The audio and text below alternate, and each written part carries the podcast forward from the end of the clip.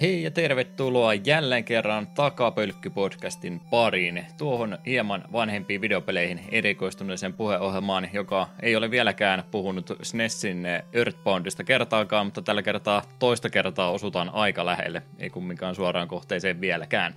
Jakso olisi järjestysnumeroltaan sata kolmekymmentäkolme ja julkaisupäivä tälle viidestoista maaliskuuta kaksituhattakaksikymmentäkaksi. Jakson päähän tällä kertaa olisi Nintendon sekä Ape Inkin kehittämä Mother-peli, joka myöskin Earthbound Beginnings nimellä tunnetaan täällä länsimaissa nyt. No, milloin tämä nyt sitten ikinä tulikaan tällä nimellä, mutta Mother ykkösenä kumminkin ehkä näin laajemmin tunnetusta pelistä olisi kyse. Alkuperäinen julkaisuvuosi kahdeksankymmentäyhdeksän. Siitä ja vähän muustakin juttelemassa ovat Juha, lamppu lähestyy, Lehtinen sekä Eetu, ei itkemistä ennen loppua, Kapanen. Heipä hei. Ehkä jälleen kerran riski olemassa, että alkukysymys on jo tuhlattu, mutta ehkäpä sen ensimmäisen kerran käyttämisestä on niin paljon aikaa, että saa sitten jo kierrättää vanhojakin kysymyksiä. Tarinallisesti Mother ykkösessä semmoinen lähtösysäys tapahtuu aika lailla siitä, kun pelaaja päähahmo löytää isoisänsä vai oliko isoisoisänsä vanhan päiväkirjan, niin mitenkäs päiväkirjat, piditkö aikanasi vai pidätkö ehkä tälläkin hetkellä päiväkirjaa tapahtumistasi elämän varrella? Lähin tekeminen, mitä on ollut päiväkirjojenkaan, niin on Vertin päiväkirjat, että en, omaa päiväkirjaa en ole kirjoittanut. O- olen iloinen, että siihen, siihen tulit, koska sekin itsellä kyllä lapsuuteen ehdottomasti kuuluu, mutta mä olin just niin päin, että tykkäsin Pertin päiväkirjasta niin kovasti, että rupesin itsekin kirjoittamaan päiväkirjaa, mutta myönnettäkö, että se oli semmoinen vuoden puolentoista mittainen pieni innostus, ja sekin oli erittäin sieltä täältä kirjoittelua, ja sisältöä ei juurikaan ollut muuta kuin, että koulussa oli tätä ja tätä, ja siinähän ne tarinoinnit kumminkin oli, että ei ollut yhtä hyvin kirjoitettu kuin Pertin päiväkirjat. Ei ollut yhtä hullun hauskoja seikkailuja ja hämmentäviä noloja tilanteita. Ei valitettavasti, että, että no en tiedä, siellä elämä on vähän tyllisempää. Siellä oli kyllä sellaisia tilanteita Pertinkin elämässä, että ehkä oli ihan hyvää vaan, että kaikki en joutunut itse kokemaan. Mm, ehkä paremmin näin. Tuosta tota, nopsaan googletin, että milloinka Pertin päiväkirjojen julkaisu on loppunut, ilmeisesti vielä nolla nolla-luvun, oliko tuossa nolla viisi vai mitä, niin silloin oli vielä joku Joku suomennos tullut, mutta sen jälkeen ei, ei ilmeisesti sitten ollenkaan. Mutta tuossa oli ilmeisesti vuosi vai kaksi sitten, oli ihan kuin T V-sarja, uusio versio tehty Pertin päiväkirjasta älypuhelina aikaa ja ymmärtääkseni myös ehkä vähän tota silotelummalla kuvalla, että kyllähän siellä ehkä vähän törkykieltä ja tota, tota, no ehkä vähän vanhemmille pojille suunnatuista asioista saattoi olla enemmänkin juttua alkuperäisessä Pertin päiväkirjoissa, niin ilmeisesti ne on siloteltu tuosta uusion versiosta pois, että se ei ole varmastikaan siis yhtä hyvä. Ei, ei, en usko hetkeäkään, että se voisi olla edes kaukaisesti hyvä. Mutta hyvä nähdä, että joku vielä Pertin päiväkirjatkin muistaa. Kyllä, kyllä. No, päiväkirjojen kirjoittamisesta kaikesta muusta eteenpäin. Mitäs viimeiset kaksi viikkoa edellisestä nauhoituskerrasta, niin onko ehtinyt pilkkimistä tai päiväkirjan, Pertin päiväkirjojen lukemista tai jotain muuta harrasta? Ää, no, pelaamispuolella on ollut aika pitkälti samoja vanhoja, S M T viisi ja tuo, tuo, tuo Elden Ring edelleen kulutuksessa. Molemmissa on vielä tekemistä, molemmat on edelleen pirun hyviä pelejä. Elden Ringissä olen todella vähän edennyt tarinallisesti. Me en ole vieläkään voittanut niin sanotusti pelin toista bossia. Eli ne, jotka peliä tietää, niin se ensimmäinen iso linna, minne mennään, niin siellä sen ekan bossin kyllä lopulta voitin, mutta se toka bossi on semmoinen, että kyllä se varmaan menisi, jos jaksaisi vielä yrittää hyvin lähellä olla pari kertaa, mutta sitten se hyvin herkästi menee siihen, kun sitä pari kertaa kokeilee, niin sitten lähtee vaan seikkailemaan ja olen jo Toisessa, toisessa isossa linnassa tutkimassa ja ties missä paikassa pyörinyt ja lohikäärmeenkin yhden tappanut. Ja toista, toinen lohikäärme, johon törmäsin, niin se instakillas mut hänen heilautukselle. Mä totesin, että mun ehkä ei pidä vielä sitä mennä haastamaan. Oh, mutta on sitä kivaa pelata. On se kaiken kehun, kehujen ja muiden arvoinen, vaikka siinä frame pacing ja muut ei ehkä olekaan juuri sillä tasolla, mitä kaikki haluaisivat. Se keskustelu sen pelin ympärillä on välillä vähän mielenkiintoista. Hmm. Mainio mainio teos edelleen, ja tulen sitä varmasti puhumaan vielä pitkät pätkät. Mitenkäs, olenko, onko sinulla mitään uudempaa pelattua, pelailtua? No oohan, tuossa mä ajattelin ennen kuin unohdetaan kokonaan, mehän pelaatiin vähän Switchillä pelejä. Kyllähän nekin, mitäs kaikkea me pelailtiin. Joo, niin tosiaan tuossa viime viikonloppuna olin viikonlopun ihan yksikseni täällä, niin hyödynnin tilaisuuden ja otettiin Juhan kanssa Discordin puhelu ja pelailtiin N E S ja Netflixin kautta hienoja hienoja klassikoita ja mehän aloitettiin tällaiselle hienolla teoksella. Hienoja, hienoja hienoja klassikoita ja sitten myös Ice Climbers. Kyllä, Ice Climberilla aloitettiin ja pelattiinko me kolme kenttää ja sitten, sitten jopa minä jouduin myötä, että okei, kyllä tämä peli on ihan hirveätä kuraa. Kyllä. Minä silti jollain tasolla haluaisin sitä peliä puolustaa, että ehkä me en enää pysty. Ei, no se on jo puolittain, me ei mene kuinka paljon mä sitä vihaa, mutta kumminkin kamala peli se on. Kyllä. Ja no, Ice otin turpaan, ses. Mutta otin lopussa otin ihan hyvää loppukirja. Se on edelleen muista todella todella hyvä jääkiekkopeliä. Mm. Blades of Steelia vieläkin odotan Netflixiin. Ehkä se vielä joskus sinne tulee, niin sitten on kaksi parasta jääkiekkopeliä siltä jo. Öö, mitäs joku, muuta? Joku lentopallopeli oli, missä vähän rupesi jo viive pistämään vastaan ja muutenkaan ei oikein ikinä päästy sinuksen kanssa. Että se oli semmoista kunnon yläaste lentopalloa, ettei mitään iskulyöntejä ollenkaan, vaan että kunhan saatiin palloa ilmassa hetki pidettyä, niin se oli jo puoli, puoliksi voitettu. Joo, oliko se ihan vaan volleyball nimellä? Mm, taisi olla. Taisi jo. olla. Joo. Sitten hypättiin Nessin puolelle, siellä vähän Mario Karttia ja sitten se minun mielestäni pelisessi on kauhein tapaus, eli hemmetin Stunt Race F X. Äh. Mit, mi, miksi se peli on olemassa? Miks, miten se on voitu julkaista, kun jopa minä, jopa minä näen, että nyt tämän pelin freemejä on niin älyttömän vähän, että tämä on pelikelvoton. Mm. Ja se on paha, kun mies sen huomaan. Kyllä, kyllä aikansa klassikkoteoksia. En, en tiedä, en mä ole siitä ikinä tykästynyt, kun mä oon sitä yrittänyt pelata, että on se, on se niin tuskasta. Me... Ei tullut testattua, että onko se yksin pelillä edes pikkusen siedettävämpi. Pykälän joo, mutta ei niin paljon, että se mitenkään hauska peli olisi. Joo, no sen minä uskon. Mutta hei, haluaisitko sinä mainita että erään hienon teoksen, mikä oli sinulle kokonaan uusi? Millä nimellä tämä edes ylipäätänsä on, tämä Kirpin golfipeli? Kirpys Dream Course. Dream Course nimellä aivan. Ei edes heti välttämättä nimestä tunnistakaan, että olisi golfipelistä tai tämmöistä minigolfipeli kyseestä kyseen, mutta isometrinen kirpihenkinen golfauspeli tosiaan kyseessä ja oikein löytyy tämmöinen tota, vastakkain pelaaminenkin siinä, ettei nyt ihan perinteisestä minigolfi- tai golfipelistä muutenkaan ole kyse. Yllätti, tämä oli pirun hauska. Se on oikeasti pirun hyvä. Meidän pitää selvästikin kolme muuta kappia pelata jossain vaiheessa. Mm. Siinä tulee monimutkaisempia kenttiä ja sitten lisää niitä erikoisvoimia. Harmillisen vähän erikoisvoimia tuossa ensimmäisessä kapissa on, mutta se on vasta totuttelua. Jota mainio, vetää, mainio teos. Vetää piuhat Switchistä tuonne Capture Cardiin, niin täytyy ottaa, ottaa nauhalle. Selvästikin pa- paras kolmesta turnaus, että se, joka se häviää, niin hän ei tule sitä, sitä koskaan sulattamaan. Oi, oi, ei, tuohan loistava idea. Tämä on ehdottomasti toteutettavissa. Ja no, sen lisäksi Mario Karttia pelattiin ja... Ja ihan siis Nessin Mario Karttia, koska Juha ei löytänyt omaa Mario Kart kasiaan mistään. Kyllä se jossain maailmalla menee. Ratojakin taisi nyt tänään, tänään vai toissapäivänä tulla, että olisi, Eikö olisi vähän uusta sisältöä. No en mä tiedä, jossain lähi, lähitulevaisuudessa kumminkin. Niin, sitten sitä pitää tulla pelailemaan. Ja toivottavasti se pelikasetti löytyy viimein vihdoinkin jostain Kyllä, sitä ennen. To, oli väärällä siskolla, tai siis ei väärällä, mutta toisella siskolla olikin lainassa kuulemma. Freudilainen lipsahdus. Kyllä, väärällä. Talles kumminkin. Ja sitten vielä Smashiahan me vähän hakattiin hetki. Sekin oli ihan kivaa, joskin viive alkoi olla jostain syystä sen verran korkea, että se oli paikoitellen mm. vähän tuskaista. Täytyy jo se semmoinen välikapula hommata, jos se auttaisi, että se piuhun kanssa olisi kiinni. Niin ehkä se vähän parantaisi meininki. Mm. Hämmentävä kyllä, että itse kun on kuitenkin aiemmin just vaikka Monster Hunteria ja kaikkea tällaista mätkinyt sekä randomeiden kanssa että veljenkaan, niin itsellä ei ole ikinä ollut mitään viivettä Switchin kanssa, vaikka ei välistä välikappaletta olekaan. Niin, en tiedä, onko omassa päässä itse on ainakin havainnut tuota aikaisemminkin, että todennäköisesti omasta, omasta yhteydestä enemmänkin kiinni. Joo. No, mutta kuitenkin meillä oli oikein oikein, oikein kivat pari tuntia siinä. Pitäisi tällaisia muista harrastaa useamminkin. Mm. Ja vähän no, tuossa oli tosiaan just puhetta, että jos tuonne meidän Discordin puolellekin jonkinlaisen kanavan sitä varten laittaisi vaan, että tänne... Tänne saa laittaa viestiä, kun tekisi mieli ottaen pelailla, ja Icehockeyin saa haastaa milloin tahansa. Niin. Kyllä, kyllä. Hyvää pelattavaa kyllä paljon siellä oli. Sitten joskus vielä pääsi niihin N kuusikymmentäneljä peleihinkin käsiksi, mutta... Mm, kyllä.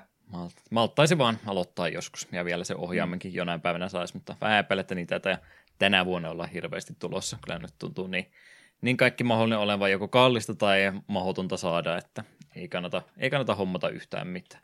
Kaurapuuroa mm. syödään joka päivä ja pelataan vaan vanhoja pelejä. Joo, sepä.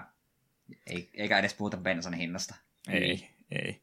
Vai puhutaanko kahdeksankymmentä pistin automaattiin ja kolmekymmentäviisi litraa tuli yhdeksänkymmentäviisi, että halpa, Onneksi... halpa harrastus. Onneksi mulla on työmatka sille suhteellisen lyhyt, että siinä ei paljon bensaa mene, plus sitten on ollut puhetta vaimon kanssa, että jos rupeisi sähköpotkulautoja hyödyntämään sitten kesällä hmm. työmatkoihin. Ennen, ei sähkökään halpaa ole, mutta ei se niin kallista ole kuin bensa. Eipä joo. Kyllä, kyllä. Joo, vanhojen videopelien pelaaminen on aina vinkki hyvä numero ykkönen, koska oletan, että ihmiset ei jaksa aina, aina ja jatkuvasti mun mobin pelaamisesta puhua, niin jotain siihen samalla, niin täytyyhän me ottaa vähän M T G:täkin tuossa samalla auki. Joi, joi. Mutta, mutta kyllä me tota Burning Crusade-klassikkia vielä on, on jaksanut pelata, on sellainen, en nyt rajoittanut varsinaisesti, mutta yleensä viikonloppuihin sitouttanut bobin pelaamista, vaan että ei, ei tule joka päivä sentään, sentään tehtyä, ja onhan tuo eh, Retribution Paladinin levuttaminen tuolla vanhemmissa eh, bobi-versiossa kyllä sen verran tylsääkin, että ihan hyvä, että on jotain muutakin siinä välissä, että kyseisen hahmon pelaaminen on lähinnä sitä, että laittaa Seal of Commandin päälle ja kaksikymmentä sekuntia kattoo, kun se vaan automaattisesti lyö vihollista, ja mitään muuta nappulaa ei uskalla painaa, kun manat loppuu samaan tien, että semmoista hidasta, kuuntele podcastia, katsele jotain videota toiselta ruudulta pelaamista, sekin on välillä ihan hauskaa, mutta tie- sopivin kokoisin annoksin sanotaanko näin, että kyllähän se semmoinen työmaa on, on tuommoista hahmoa tuohon aikaan vielä levuttaa, mutta, mutta jos vain ehtii maksimilevelle ennen Wrath of the Lich Kingia, niin sehän olisi jo ihan jees. Siellä on ilmeisesti about kuukauden päässä tulossa jotain uutisointia Blizzardin puolelta muutakin, että mitä sieltä jatkossa tulee, mutta oletan, että se on vaan ihan perus, peruslisäri, julkaisuja, kaikki innostuu ja pelaa ekaan kuukauden ihan pähkinöinä ja sitten huomaa, että tämä on taas se sama oravan pyörä jälleen kerran, että ei, ei tätä jaksa. Kyllä, kyllä. Mua ihmetyttää todella kovasti nytten, koska mulla on neljä korttia kädessä ja Rare tuli tässä kohtaa jo vastaan, että mitähän, mitähän kaikkea siellä sen takana mahtaa olla. Mutta Rare, ei. Time Spiral, no yksi niistä on varmaan joku taidekortti ainakin ja toinen on varmaan tokeni, mutta on siellä jotain, jotain kivaa toivottavasti joukossa. Niin, niin Rare-kortti, mikä tässä oli, niin on Sliveri ja hänen nimeensä on Sedge Sliveri. Kaksi manaa ja yksi punainen, Sliveri Creature, kaksi kakkonen, semmoinen ja kaikki Sliverit, joita, äh, mitä he, joo, kyllä kaikki Sliverit saa plus yksi plus yksi, niin kauan kunhan mulla yksi Svamp, eli musta mana on pöydässä. Jotain lisätekstiäkin siinä sen perässä vielä on. Or Slivers have mustalla manalla regenerate is permanent. Mm. Sitten ketä Slivereitä? Joo. Sliverit on ihan hirvittävä traibi. Ei siis sen, että se olisi huono, vaan siis, koska se on aivan järkyttävän voimakas traibi, koska mm. Sliverit toimii niin, että ne kaikki puffaa kaikkia. Ne vaan kasvaa ja kasvaa ja kasvaa, että alkuun ne on vaan, no okei, okay. Ne on tämmöisiä pikkukavereita, yhtäkkiä ne on viisivitoisia trample double strikeja, jotka regeneroi ja tuottaa manaa, ja sit se vaikka kattelet pöytää, että mitä täällä tapahtuu, että nää, ah, olen pari kertaa joutunut Slivereitä vastaan pelaamaan, ja ei ole, ei ole kivaa, sun pitää voittaa nopeasti, tai sun, sun yli vaan juostaan.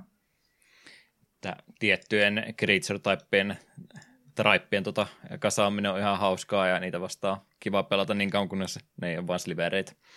No sepä. Se on, siellä on se yksi vihreä sliveri, mikä sanoo, että sun kaikki sliverit voi täpätä miksi tahansa manaksi, niin sit se, sit, siinä kohtaa viimeistään homma karkaa käsistä. Kyllä, Koska kyllä. Yhtäkkiä ma, ma, mitä enemmän sä pelaat slivereitä, sen enemmän sulla on manaa, ja sitten jos sun kaikki sliverillä on haaste, niin sä voit saman tien täpätä ne manaksi, niin sit yhtä, yhtäkkiä Hyi, ei. Sen jo, takana... Jatka. Joo, kerrotaan, kerrotaan. Time Warpelikorttia oli sen takana ja enchantmentti vihreä, semmoinen nimeltä Evolutionary Leap, yksi mana ja yksi vihreätä. Yhdellä vihreällä sacrificeataan creature ja jotain kivaa tapahtuu sen jälkeen. Paljastetaan kirjaston päällimmäinen kortti, kunnes tulee creature-kortti vastaan ja sen jälkeen se laitetaan käteen ja loput pakan pohjalle. Eli toisin sanoen, jos sulla on paljon toukkeneita ja halpoja, halpoja kretuja, niin se pystyt tuon avulla muuttamaan ne isommiksi. Tosi sinun pitää kästätä ne uudelleen, että kun ne tulee vain käteen. Mm. Tietyissä pakoissa voi olla ihan näppärä, koska jos sinun dekki pelaa vain toukkeneita ja tosi isoja mörköjä, ja ei sulle joku keino huijata ne sun kädestä pöytään, niin sit se käytännössä muutat vaan sun pik- pikkumöröt helvetin isoiksi möröiksi tosi nopeasti ja tehokkaasti. Näin kyllä tuolla kortilla, mitä sillä voi tehdä. Joo. Voi, eli se oli näköjään sen takia, niitä oli useampi kortti takana, mutta ihan commonin kortti, Urberg Siphon Mage-niminen kortti, en rupea edes lukemaan, ainoastaan tuota, uh, tuota, tuota, uh, ikkunaa valon lähdettä vasten katsoin, että joo, kyllä tämä rupeaa jo kaarvaa olemaan, vaikka mä justiin sen perästä otin pois, että ja, kyllä ne meemit pitää paikkaansa. Kolme manan kaksi kakkonen, kolme manan täppi, discarda kortti, kaikki muut pelaajat menettää kaksi lifea, sä saat sen verran lifea, mitä tällä tavalla on lifea menetetty. Eli monin pelissä, nelin pelissä, kolme pelaajaa menettää kaksi lifea, sit drainaat. No käytännössä drainaat kuusi lifea yhteensä. Äh, aika myöh. En näe hirvittävää syytä pelata tuota. Paitsi jos pelaa Madnessia, koska Madness hyötyy sille, että se discardat kortteja, mutta siltikin sulla on parempia lähteitä. Rakentaa pelkistä foilikorteista pakkansa. Ei sillä, että ne olisi mitenkään hyvää, mutta flexaa vaan, että tämä on täys foilisetti. No se on sitä just E D H-pakan tai ylipäätään pakarakentaa. Ensin sulla on pakka jonkinlainen kasassa, sitten se pikkuhiljaa saat se parempia kortteja. Sitten kun sulla se dekki on niin hyvä kuin mahdollisesti, sä opet vaan blingaamaan ja yrität hankkia kaikki foilina. Mm. Sitten se huomaat, että sulla on mennyt asuntoja autossa pakkaan, mutta tuo oli jo myöhäistä. Huomannut, yep. Että on tehnyt elämässä pelkkiä vääriä valintoja. Oliko Tesla versus Lovecraft peli vai joku muu? Se on ihan peli. Se itse asiassa oli itselle täysin uusi tuttavuus, kunnes luin siitä tässä, tässä tästä Kuorikosken uusimmasta kirjasta. Eli ihan suomalaista tekoa oleva kiva pieni twin stick shooteri. Se, siitä kun luin, niin olin, että hei, tähän vaikuttaa ihan jännältä, vaikka twin stick shooterit en ole pahemmin pelannut. Ja sitten se jossain kohtaa oli parilla eurolla pleikkarilla alennuksessa, niin sen ostin, ja viime viikonloppuna sitä vähän testaili yksi ilta, ja totesin, että ihan kiva, en tiedä, tuonko pelaamaan toiste. Et, siis niin, niin, se on twin stick shooter, ihan kiva semmoinen, mutta se ei ole ehkä semmoinen genre, mitä me haluan tuhottomasti pelata. Että varmaan joskus, jos on sille vartti aikaa, enkä keksi muuta, niin sitten tuota voi pelailla. Ideana ihan hauska kyllä, että Lovecraftin kauhut ovat pa- kaikkialla riehumassa, ja Teslan pitää, Nikola Teslan pitää itse sähköaseineen ja muineen, niin pistää muinaisille hirviöille niin turvat rullalle. Että ideana on kyllä hauska ja graafinen tyyli ihan kiva. Ja uskoisin sen verran, mitä sitä on lukenut, ja tosiaan kirjassakin sitä mainittiin, että jos genrestä tykkää, niin oikein oikein mainio pikkuteos ja saanut ihan kunnioitusta osakseen, joka on ihan kiva. Se aina lämmittää mieltä, kun suomalainen peli saa, saa kehuja. Ja public domain hahmoja, niin ei tarvitse heidän käyttämisestäkään maksaa mitään. Joo, ja on tuo tuommoinen nimi, että se heti niin kiinnittää huomioon, että hetkinen, että mitäs tämä nyt on. Mutta joo, ei, siitä minulla ei ole sen enempää. Mm. Mäkin otin yhden pienemmän pelailun tuohon. Tein jälleen kerran sen podcast, pelipodcasteen Kikka Kolmosen, eli näyttää siltä, että mulla ei oikein mistään muusta pelistä, mutta kun jaksoa ei sitä vovista puhetta, niin äkkiä indie-pelailulistaa läpi, että mitä sitä voisi pois ottaa, ja sitä tuli nyt kasvatettua. En nyt kehu, että tämä on semmoinen kannattaa nyt sen takia vaan ostella pelejä, kun halvalla saa, mutta toi, toi itch dot io, missä näitä indie-pelejä ah, jaellaan ja muuta, niin siellä oli tämä Ukraina, Ukraina bundle, nyt tota, taitaa olla vielä joku sen päivää jäljellä sitä, sitä tässä, kun tuo jakso tulee ulos, niin sieltä sai kympillä alkaen niin vajaa tuhat indie-peliä sitten, joista nyt valtaosa on ihan semmoista pientä, pientä harrasteprojektia, mutta kyllä semmoista isompaakin indie-pelejä joukossa on Papa Is Youta ja tämmöistä vastaavaa, että siinä mielessä ihan, ihan fiksusti hinnoiteltu paketti hyvään, hyvään tota, tota, rahankeruukohteeseen, niin tuli nyt semmoinen otettua ja kävin sieltä sitten jokusta peliä läpi ennen kuin tärppäsi semmoinen, mihinkä enemmän tykästyin indie-peli nimeltä A Short Hike, oletko traileria ja muuta nähnyt pelistä ollenkaan. Nimi on tuttu, mutta en ole sen enempää kartalla, millainen, kyse, millainen peli on kyseessä. Joo, semmoinen kolme D, vähän platformerin suuntaan, mutta en mä nyt no ei nyt sillä tavalla platformeri kuin mitään sanan varsinaista merkityksestä ensimmäisenä tulee mieleen, mutta tasohyppely niin kuin peruspääpelimekaniikka kuitenkin kyseessä on, ei mitään Mario, Mario-kenttiä tai muuta ruveta harrastamaan. Enemmänkin tämmöinen äh, fiilistely, fiilistely kivan näköinen, indie pieni lyhkäinen pläjäys, kuten nimessäkin on, niin lyhyt tämmöinen vaellusmatka vaan on kyseessä, äh, pelihahmo asustaa saarella, joka on rakennettu semmoiseen tota, tota, aina kuin vuoren muotoon käytännössä. Aloitetaan sieltä uloimmalta reunalta ää, meren, meren ääreltä ja siinä sitten tädin kanssa jutella, että olisi, olisi kiva, kun kävisi siellä vuoren huipullakin vielä jonain päivänä ja siinä lähdetään sitten ää, pikkuhiljaa kiipeämään ylöspäin, tutustutaan ihmisiin matkan varrella, joilla voi jotain sivutehtävää, muuta kivaa, hauskaa, sanottavaa olevan ja yritetään sitten tuota pikkuhiljaa ylemmäksi ja ylemmäksi siinä sitten kiivetä. Ainoa este, mikä siinä oikeastaan, että miksei heti pystyisi niin kuin suoraan vaan kävelemään sinne, niin on tuossa tämän pelin stamina-mittarisysteemissä, että tietyllä tapaa haluaisin tätä kuvailla Breath of the Wildiksi, jossa ei pelasteta Hyrule valtakuntaa, vaan yritetään vaan kiivetä sinne vuore, jonkun vuoren huipulle, mikä sieltä pelistä löytyy. Niin samalla kuin siinäkin, niin stamina-mittari rajoittaa, että kuinka paljon sä pääset kiipeämään, niin sun täytyy tämmöisiä kultaisia höyheniä sitten löytää, kun pelihahmokin on tämmöinen jonkinmoinen lintuhahmo, niin kultaisella höyhenellä toimii sitten staminamittarina, niin niitä täytyy sitten jotain sivujuttuja, ää, tota, tota, kerättäviä esineitä löytämättä mällä ja muutalla, niin kerätä lisää, että päästään sitten niistä kiipeilyhaasteista eteenpäin. Ulkoasulta on tuommoinen vähän Animal Crossingin tyyppistä grafiikkaa, aika värikästä semmoista ja ää, eläinhahmoja ja muuta, muuta vastaavaa. Tosiaan aika lyhkäinen peli, kuten nimikin, nimestäkin jo paljastui, niin pystyy pelaamaan tosi nopeasti, mutta sitten jos sellainen completionist-tyylillä haluaisi kaiken mahdollisen tehdä, sivupelit, kaiken muun, kalastamisminipelit ja tämmöiset tehdä, niin varmasti pystyy useammankin tunnin, tunnin laittamaan kiinni. Sanotaanko, että tässä jälleen kerran se matka eikä päämäärä ole tärkeä, että aika vähän pelistä saisi irti, jos sä vaan yrität speedrunata sen loppuun asti, että mielestäni hauskempaa, kun vähän tutustuu ympäristöön ja kaikkien vastaan tulijoiden kanssa juttelee, että mitäs, mitäs heille kuuluu, että semmoinen rento, rento lyhkäinen yhden peli-illan peli oli kyseessä, niin tykkäsin, näitä on kiva aina välillä joukkoon heitellä. Hmm, pitääpä ehkä tutustua, kun tuo, en tuota bundlea vielä ole mm. napannut, mutta kyllä se sen verran iso määrä siinä on hintaan nähden, että on se aika vaikea vastustaa ja itselleen perustella. Ja kun siellä joukossa oli nopeasti sen vilkaisin tai selailin läpi, niin siellä oli muutama, jotka heti joskus isu silmään, että hei, nuohan, noita itse asiassa kiinnostaisi pelatakin. Hmm. Kyllä, kyllä. Tämä ja, niin minun mainitsema peli. Crosscode. Niin, joo. Niin, niin. Tämä mun mainitsema peli taisi olla tosiaan tuo Humble, Humble Bundle rahoittama peli, että sen kyllä erikseenkin saa hommattua, mutta se nyt oli tosiaan tuossa Ukraina Bundlessa mukana myöskin. Mitäs sitten, onko jotain katselupuolella ollut listalla?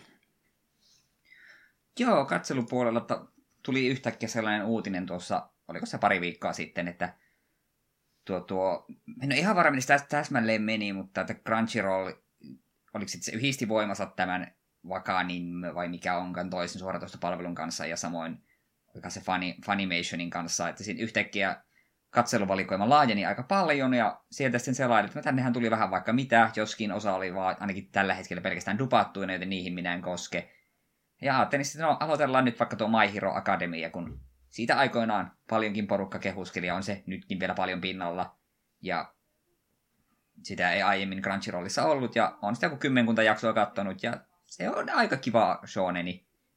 Ja tästä kun sinulle mainitsin, niin sinä huomautit, että olet itsekin sitä puhunut, ja silloin tuomitsin päähenkilön, kun kuulostaa niin tylsävoimaiselta, mutta olen aika nopeasti huomannut, että Midoriya, tai siis Deku, niin on aika symppis tyyppi. Ei ole sellainen liian, liian itsevarma ja superihminen, joka voittaa kaiken, vaan vähän semmoinen tosi tilanteen tulee vähän hätäilee tälleen. Ja varsin sympaattinen hahmo. Tykkään. Ei tuo niinku mikään maailmaa mullistava sarja ole, mutta sen verran mitä mä oon kattonut, niin on ollut varsin viihdyttävä. Etenkin tämä Symbol of Beast All Might on kyllä hieno hieno hahmo. Etenkin kun hän on vähän heikom- heikommassa muodossaan niin sanotusti, niin se kontrasti on niin, niin suuri. Ja vaikka voisi alkuun luulla, että tämä on tämmöinen itsensä täynnä oleva sankari kusipää, mutta ei, sekin on loppujen aika maanläheinen tyyppi, joka se pitää sitä rooliaan yllä, koska jonkun sitä, täytyy, jonkun sitä täytyy tehdä. Et ainakin minulta My Hero Academia saa vähintään yhden peukalon ylöspäin. Lohturuokaa ainakin, että en nyt sano, että parasta ikinä, mutta semmoista helposti kulutettavaa tavaraa. Sarja on kyllä ollut, en ole loppupääkausia nyt ei tekään katsonut, mutta varmaan jossain välissä tulee nekin vilkaistua. Mm. Itse heitän tuonne YouTuben suuntaan yhden suosituksen, ja tämäkin tuli kiertokautta toisen, toisen henkilön suosituksesta, eli tuo Super iPads Fulfi, joka ehdottomasti yksi suosikkia nyt viime vuonna ollut, niin hän yleensä ää, vuoden aika kvartaalin mukaan tekee parasta tällä hetkellä listauksia, että mitä on hänkin sitten pelejä, sarjoja, musiikkia ja muuta ehkä käynyt läpi, niin sieltä hän suositteli yhtä YouTube-kanavaa, mikä nyt on semmoinen, en sano, että trendi välttämättä, mutta alagenre kumminkin, mikä on kovasti suo, ee, suosiossa noussut viime vuosina, eli tämmöistä internetkulttuurin tota, tota, omituisuuksia ja kaikkea muuta. Ehkä internethistoriani taisi se aloittaa, mutta vähän samalla linjalla naistubetteen nimeltä Isis, jossa Z-kirjaimet kolmeen kertaan, kaksi kertaa kolmeen kertaan, sanotaanko näin, että vähän hankala googlettaa, kun vaan muistaa, löytyy, kun muistaa kuusi Z-kirjainta laittaa, niin sitten löytyy, niin hänellä on kovasti ollut sitten semmoista tota, internetin puolta, minkä itse nyt ei ole sillä lailla tullut perehdyttyä, ikäero minulla ja hänellä taitaa, ja ei tullakin niin yli kymmenen vuotta olla, että parikymppinen taitaa nuori nainen olla kyseessä, niin siellä on paljon sitten tämmöistä Ää, tota, lapsille suunnattua tavaraa, missä me ollaan jo oltu sitten lukioikäisiä tai vanhempiakin jo, niin on sitten neopetsit ja tota, tota, kaikki tämmöiset ehkä tyttöilytut muutenkin niin mennyt sitten ohitte, niin siellä on paljon semmoista itelle, itelle uutta ollut, ollut, mikä nyt ei sellainen ensisilmäyksellä, kun menee ehkä selailemaan videovalikoimaan, että miksi minä ikinä tämmöistä, tämmöistä rupeaisin katsomaan, mutta kun on vaan niin hyvin toteutettuja videoita, niin on siellä semmoinen asiantunteva henkilö, joka on hyviä videoita osaa tehdä, niin sitä on vaan mielekästä katsoa, että löytyy, löytyy Karvista, löytyy My Little Pony ja mitä kaikkea muuta, muuta sieltä joukosta, Club Penguinia esimerkiksi, että Kaikkea, kaikkea kivaa, että suosittelen kyllä lämpöisesti ihan mitä tahansa videota klikkaamaan, mitä hän on nyt ehkä viimeisen parin vuoden aikana tehnyt, sitä ennen tuolla jotain piirustusaiheisia videoita ja muuta, niin niitä nyt ei välttämättä, mutta viimeisen parin vuoden ajalta niin mikä tahansa video, niin on kyllä semmoista hyvää settiä, niin, niin lämmin suosittelu tämmöiselle tekijälle. Hmm. Pitää, pitää pitää mielessä. Kyllä, kyllä. Olisiko meidän alkuhyppinät siinä? Onko muuta Joo, mielessä? Ei. Ei nyt ainakaan äkkiseltään mitään tuu mieleen. Siinä tapauksessa pieni musiikkibreikki, ää, musiikkia Mother ykkösestä ja jatketaan ohjelmistossa sitten eteenpäin.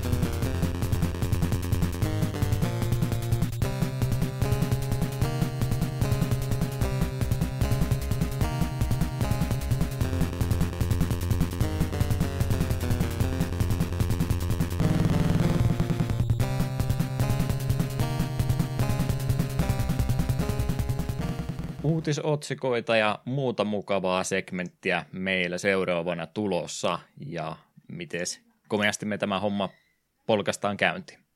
Perinteinen tänä päivänä pelihistoriassa, eli mitä tapahtui ainakin kymmenen vuotta sitten. on se mukavaa, kun ainoastaan viidestä pelistä tarvitsee meidän enää tässä segmentissä puhua. Ja viisi valintaa minä olenkin tehnyt. viidestoista päivä maaliskuuta oli meidän katsastelussa tällä kertaa ollut, ja yhdentoista vuoden taakse menin tällä kertaa vuoteen kaksituhattayksitoista. Peli, joka antaa nyt tässä segmentissä aiemminkin käy, mutta mainittakoon uudestaan Homefront-niminen räiskintäpeli konsolialustolle tuohon aikaan, eli Xbox kolmesataakuusikymmentä ja Pleikkari kolme, ja sitten myöskin P C-versio siitä löytyy. Chaos Studio oli tosiaan tätä ensimmäisen persoonan räiskintäpeliä ollut tekemässä. Tarinallisesti lähitulevaisuutta oliko kaksituhattakaksikymmentäkahdeksan vuoteen sijoittuu. Yhdysvallat on ruvennut pikkuhiljaa rapistumaan, ja uusi supervoima, eli yhdistynyt Korea, on sitten tuonut taistelun tuonne amerikkalaisten kotikentälle. Ei ollut semmoinen peli, joka ihan sarjaksi olisi sitten kuitenkaan muodostunut. Ihan ok myyntilukuja taisi ensimmäinen peli kuitenkin saada, ja ihmiset tuntui siitä tykkäävän. Jatko-osaa taisi tulla, mikä meni sitten kaikilta ohitte. Niin, niin. Ei tullut Call of Dutyn tai Battlefieldin kaltaista sarjaa tästä näin, mutta yksi yrittäjä, joka ainakin kohtalaista menestystä sai. Itse muistan alkuperäisen Homefrontin siitä, että se oli viimeinen yritys pelata räiskintäpeliä ohjaimen kanssa, ja kyllä, kyllä siinä paha olo tuli. En pelannut kauan. Niin, tiedän tästä pelistä lähinnä vaan sen, että olen nähnyt tuon, tuon, tuon Jatsin videoita. Ja, ja siinä että jossain tässä kyseenalaistakin sen, että mit, mitä ihmettä tapahtui, että Korea vallotti niin kuin U S A:n. Tämä nyt on hämmentävää, että, kuin, kuin, kuin, että missä maailmassa tässä oikein eletään, jos näin on päässyt käymään. No kato, ne oli yhdistynyt ne. Niiden voima moninkertaistui samaan tien. Aivan, aivan, näinhän se meni. Fuusio tanssitettiin kaksi valtiota yhteen, ja siitä tuli moninkertaisesti voimakkaampi. Kyllä, kyllä. Ja sehän on ihan tunnettu tosiasia, että Koreat ovat niin hyvissä väleissä keskenään, että tämä on väistämätöntä, että näin tapahtuu. Joo, epäilen, että seuraavan kuuden vuoden aikana ei tule tämmöistä temppua tapahtumaan. Mm. Ellei toi, tota, niin, no siis voihan se olla mahdollista. Mä veikkaan, että ää, K-poppi on se, on se asia, mikä saa Yhdysvallat rapistumaan vuoteen kaksituhattakaksikymmentäkahdeksan mennessä, ja sittenhän, sittenhän ne vaan tulee sviippaa pois. Joo, kyllä, kyllä se itse asiassa voikin olla mahdollista. Komento mm. takaisin. No, mennään asian järkevämmillä asioille takaisin ja puhutaan Super Monkey Ballista, nimittäin kaksituhattaviisi vuonna julkaistiin Monkey Ballista Deluxe-versio Pleikkari kakkoselle sekä Xboxille tuolla Yhdysvaltain suunnalla. Ja oikeastaan kokoelmapaketista tässä oli kyse, Amusement Visions oli tämän tehnyt. Ää, alkuperäinen pelihän tuli tosiaan siis Game Boylle, ei Game Boylle, GameCubelle. Ää, mutta nyt sitten vihdoin viimein saatiin ykkösenkin sisältö tuoltua tuonne kahdelle muulle alustalle. Eli tämä oikeastaan Monkey Ball, Super Monkey Ball ykkösen ja kakkosen yhdistelmäpeli yhdessä ja samassa paketissa. Mm, ohi on mennyt valitettavasti tämäkin. Miksi ei me olla vieläkään Monkey Ballia pelattu? No minulta itse asiassa löytyy tämä Deluxe Pleikkari kakkoselle. No sitten, ei olekaan mennyt ohitte. Joo, tää tuli joskus hankittua, ja etenkin tämän minipelejä, jossa oli muun muassa tennistä ja sen tämmöistä kevyttä Mario Kart-kloonia ja tällaisen. Niitä tuli ihan neljän ohjaimenkin voimin hakattua. Oli, etenkin se tennis oli varsin hupaisaa vie- ajanvietettä. Perus Monkey Ball pelaaminen on kivaa. Ekat kymmenen kenttää, sitten se muuttuu helvetiksi. Kun kymmenen helapointa on pelattu, niin sitten ei ole enää hauska. Joo, sitten yhtäkkiä tulee tämmöinen kenttä, jossa se tuijotat vaan, että onko tämä mahdollinen. Sitten katsot speedrunin ja, ja sä oot senkin jälkeen, että miten tämä on mahdollinen, että minä en suostu uskomaan, että näin juuri tapahtui. Speedrunia katsoo, kun se puoli sekuntia laittaa pallo oikeaan suuntaan, ja sitten kun se painaa eteenpäin, se kimpoilee just sopivasti, lentää jonkun kymmenen sekuntia tyhjyyden päällä, kunnes se sitten miljoonaa kilometriä tunnissa lentää se maalisalkojen välistä. Jep, ja sitten se peli on vaan silleen, näin sinun kuuluikin tehdä. Aha, okei, mielenkiintoista. Jep, jep.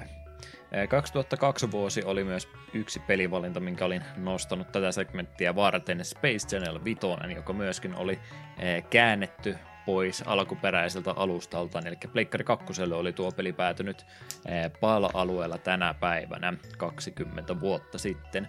United Game, Game Artists oli kehittänyt tätä rytmipeliä, jossa Morolians-nimiset avaruusotukset ovat valtamassa maata ja tekemässä niinkin ikävää temppua kuin pakottamassa maan asukkaita tanssimaan ikuisesti.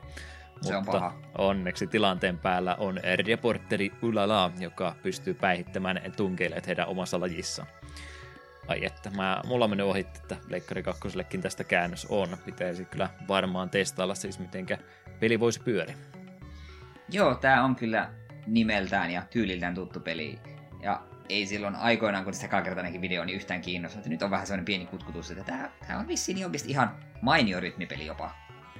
Mä en sitä oikein tiedä, minkä takia toi Part kaksi on semmonen, että sitä tuntuu olevan Steamissa ja kaikkialla muualla, mutta tätä alkuperäistä mä oon vähän harvemmin nähnyt, että mistä tämä, tämä syy sitten mahtaakaan johtua, mutta hyvä, että alkuperäisestäkin jotain muitakin versioita sitten on kuin se Dreamcast-versio.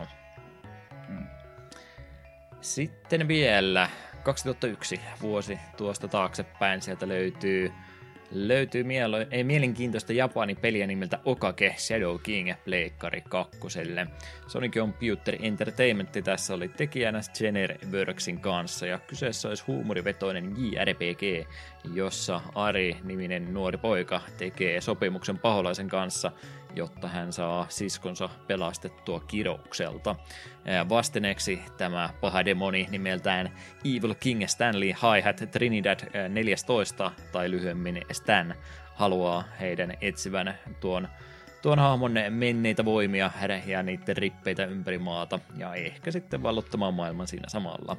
Sisältää vuoropohjaista taistelua ja tosiaan huumorivetoista peliä, että mielenkiintoisia vihollishahmoja löytyy joukosta.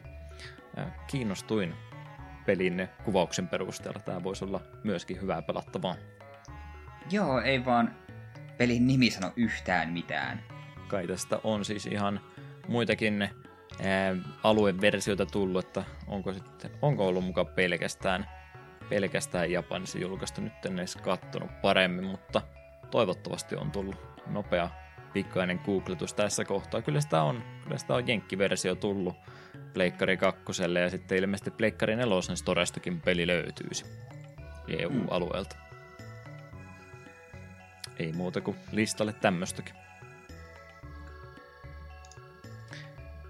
Sitten sitten yksi peli vielä, kun viisi lupasin valikoida tätä, tätä segmenttiä varten, niin päätämme tämän edessä tällä kertaa vuoteen yhdeksänkymmentäkahdeksan, jossa Snowboard Kids-niminen snowkailupeli N kuusikymmentäneljä oli julkaistu jenkkien suunnalla.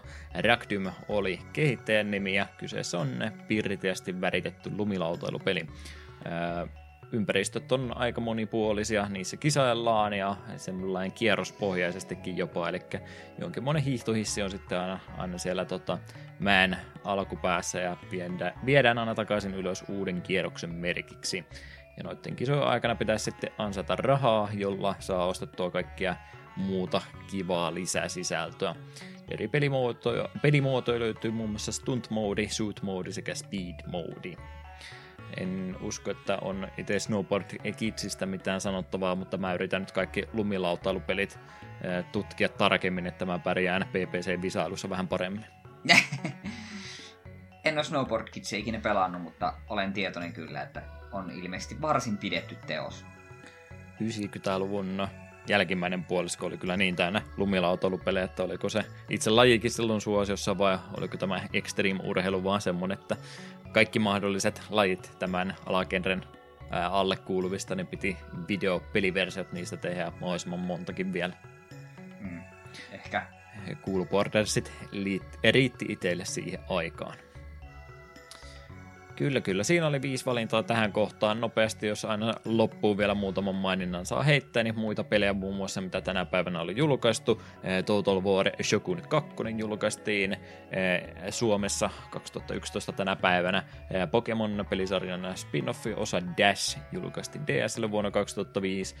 Fallout Tacticsissa oli Brotherhood of Steel julkaisu vuonna kaksituhattayksi. Ja One Piecein yksi varhaisempia pelijulkaisuja Grand Battle-niminen Mede-klooni julkaistiin Pleikkari ykköselle Japanissa vuonna kaksituhattayksi. Kiitos. Se segmentti oli siinä. Mitenkäs retroimpia siis uutisia? Sen verran haluan vielä tehdä välihuomautus. Mä olin, olin perjantaina töissä ja mulla oli hetki ty- tyhjää aikaa. Selasin mobiilipelejä, siellä osui silmään One Piece, tällainen perus yhdistä kolme peliä, mitä näitä nyt on, niin kuin on Agretsukostakin ja näistäkin. Ja tämähän on mikä ettei One Piece-teemainen P J V L S-klooni, kokeillaan, käynnistän pelin, pelaan tutoriaalin ja sitten tulee ilmoitus, että hei, muistakaa, että tämä, tämä peli, pelin tukeminen lopetetaan ensi kuussa ja sitä ei voi enää pelata. Aha. Sammutin pelin ja poistin sen, totesin, että ei sitten. Varmastikin tuommoisen pelin ylläpito on niin kallista, että pakko ottaa alas. Kyllä. Ei vaskaan se on, vaan kun sieltä tulee niitä uusia versioita, niin sitä täytyy ottaa vain samaa vauhtia pois, kun niillä enää voi rahaa tehdä lisää. Sepä. Mutta joo, mennään vaan retro-uutisiin. Pico Interactive on työstänyt remasterointia N kuusikymmentäneljä-peli Cloverista. Päivitystä on lähdetty tekemään alkuperäisen pelin lähdekoodin pohjalta, ja julkaisuajan kohdaksi kerrottiin, että coming soon. Clover on ihan jännä, sanotaan nyt vaikka näin. En ole sitä kyllä pelannut, mutta voisi olla, että olisi ehkä korkea aika päästä sitä pelaamaan. Uutisvinkki kotimaan kirjeenvaihtaja Tohelotilta tuli tosiaan, ja Cloverista mä oon kuullut ihan kaikkea mahdollista. Tää on jotenkin ihmisten mielipiteitä jakava peli ollut, ja mä en ymmärrä minkä takia. Jotkut pitää tämä kamali, kamalimmista kamalampinen, ja, ja monet muistelee lämmöllä, että olipa se hyvä peli, niin En, en tiedä, minkä takia tämmöisen maineen peli on sitten saanut, kun ei kumminkaan mikään jymyhytti silloinkaan ollut. No kyllähän jotkut muistelee, että miten eka Striderikin oli oikeasti hyvä peli. Totta. Meillä on eri mielipide. Paikkansa pitää väittämäsi. Mutta semmoista sitten pääsee jossain vaiheessa pelaamaan. Toi itse uutinenkin oli vähän kaksi jakoista mielipidettä, mielipidettä saanut, että ilmeisesti aikaisemmin oli jotain...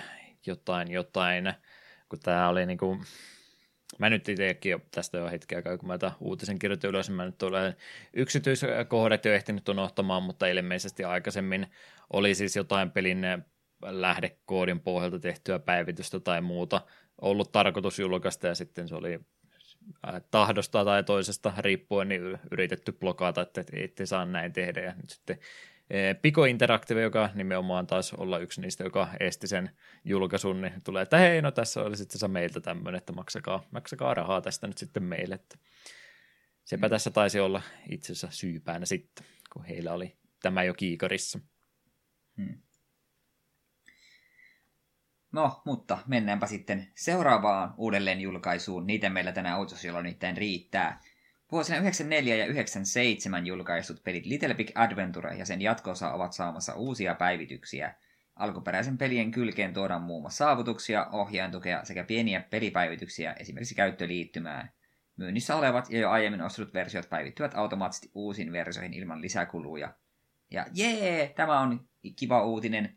Little Big Adventure, etenkin kakkonen, on minulle sinällään tärkeä teos, vaikka en ole sekuntiakaan sitä itse pelannut. Se on näitä pelejä, mitä... Jälleen kerran veljen alan yli katselin mielenkiinnolla, kun veli sitä pelasi. Ja se oli niitä pelejä, mitä oli aina silleen iloinen, että jes, se pelaa Little Big Adventure kakkosta. Tätä on, tätä on tosi kivaa katsoa. Se on, graafinen ulkaus oli jotenkin minun mielestäni todella nättiä. Ja ylipäätään vaikutti kivalta peliltä. Niin pitäisi ehkä tuo ykkönen joskus meidän jaksossa käsitellä, kun se on mulle todella vieras. Veli taisi tulla meidän Discordin puolella mainitakin, että ei itsekään siitä, koska kovin kovin pitkälle pääsyt, niin se saattaa selittää, minkä takia mulle ei juurikaan muistikuvia ole. Jos eteneminen johtui vaikeustasosta tai muusta kömpelyydestä, niin on näitä pelivalintoja, mitä sitten eka tunnin pelaamisen jälkeen tuskastele, että ei herranjumala, pitääkö tätä pelata enemmänkin. Tai voihan se vaihtoehto olla, että mun peli on vaan huono pelaamaan videopelejä. Joo, no, mahdollista. Tämäkin voi olla. Shots fired. Kyllä.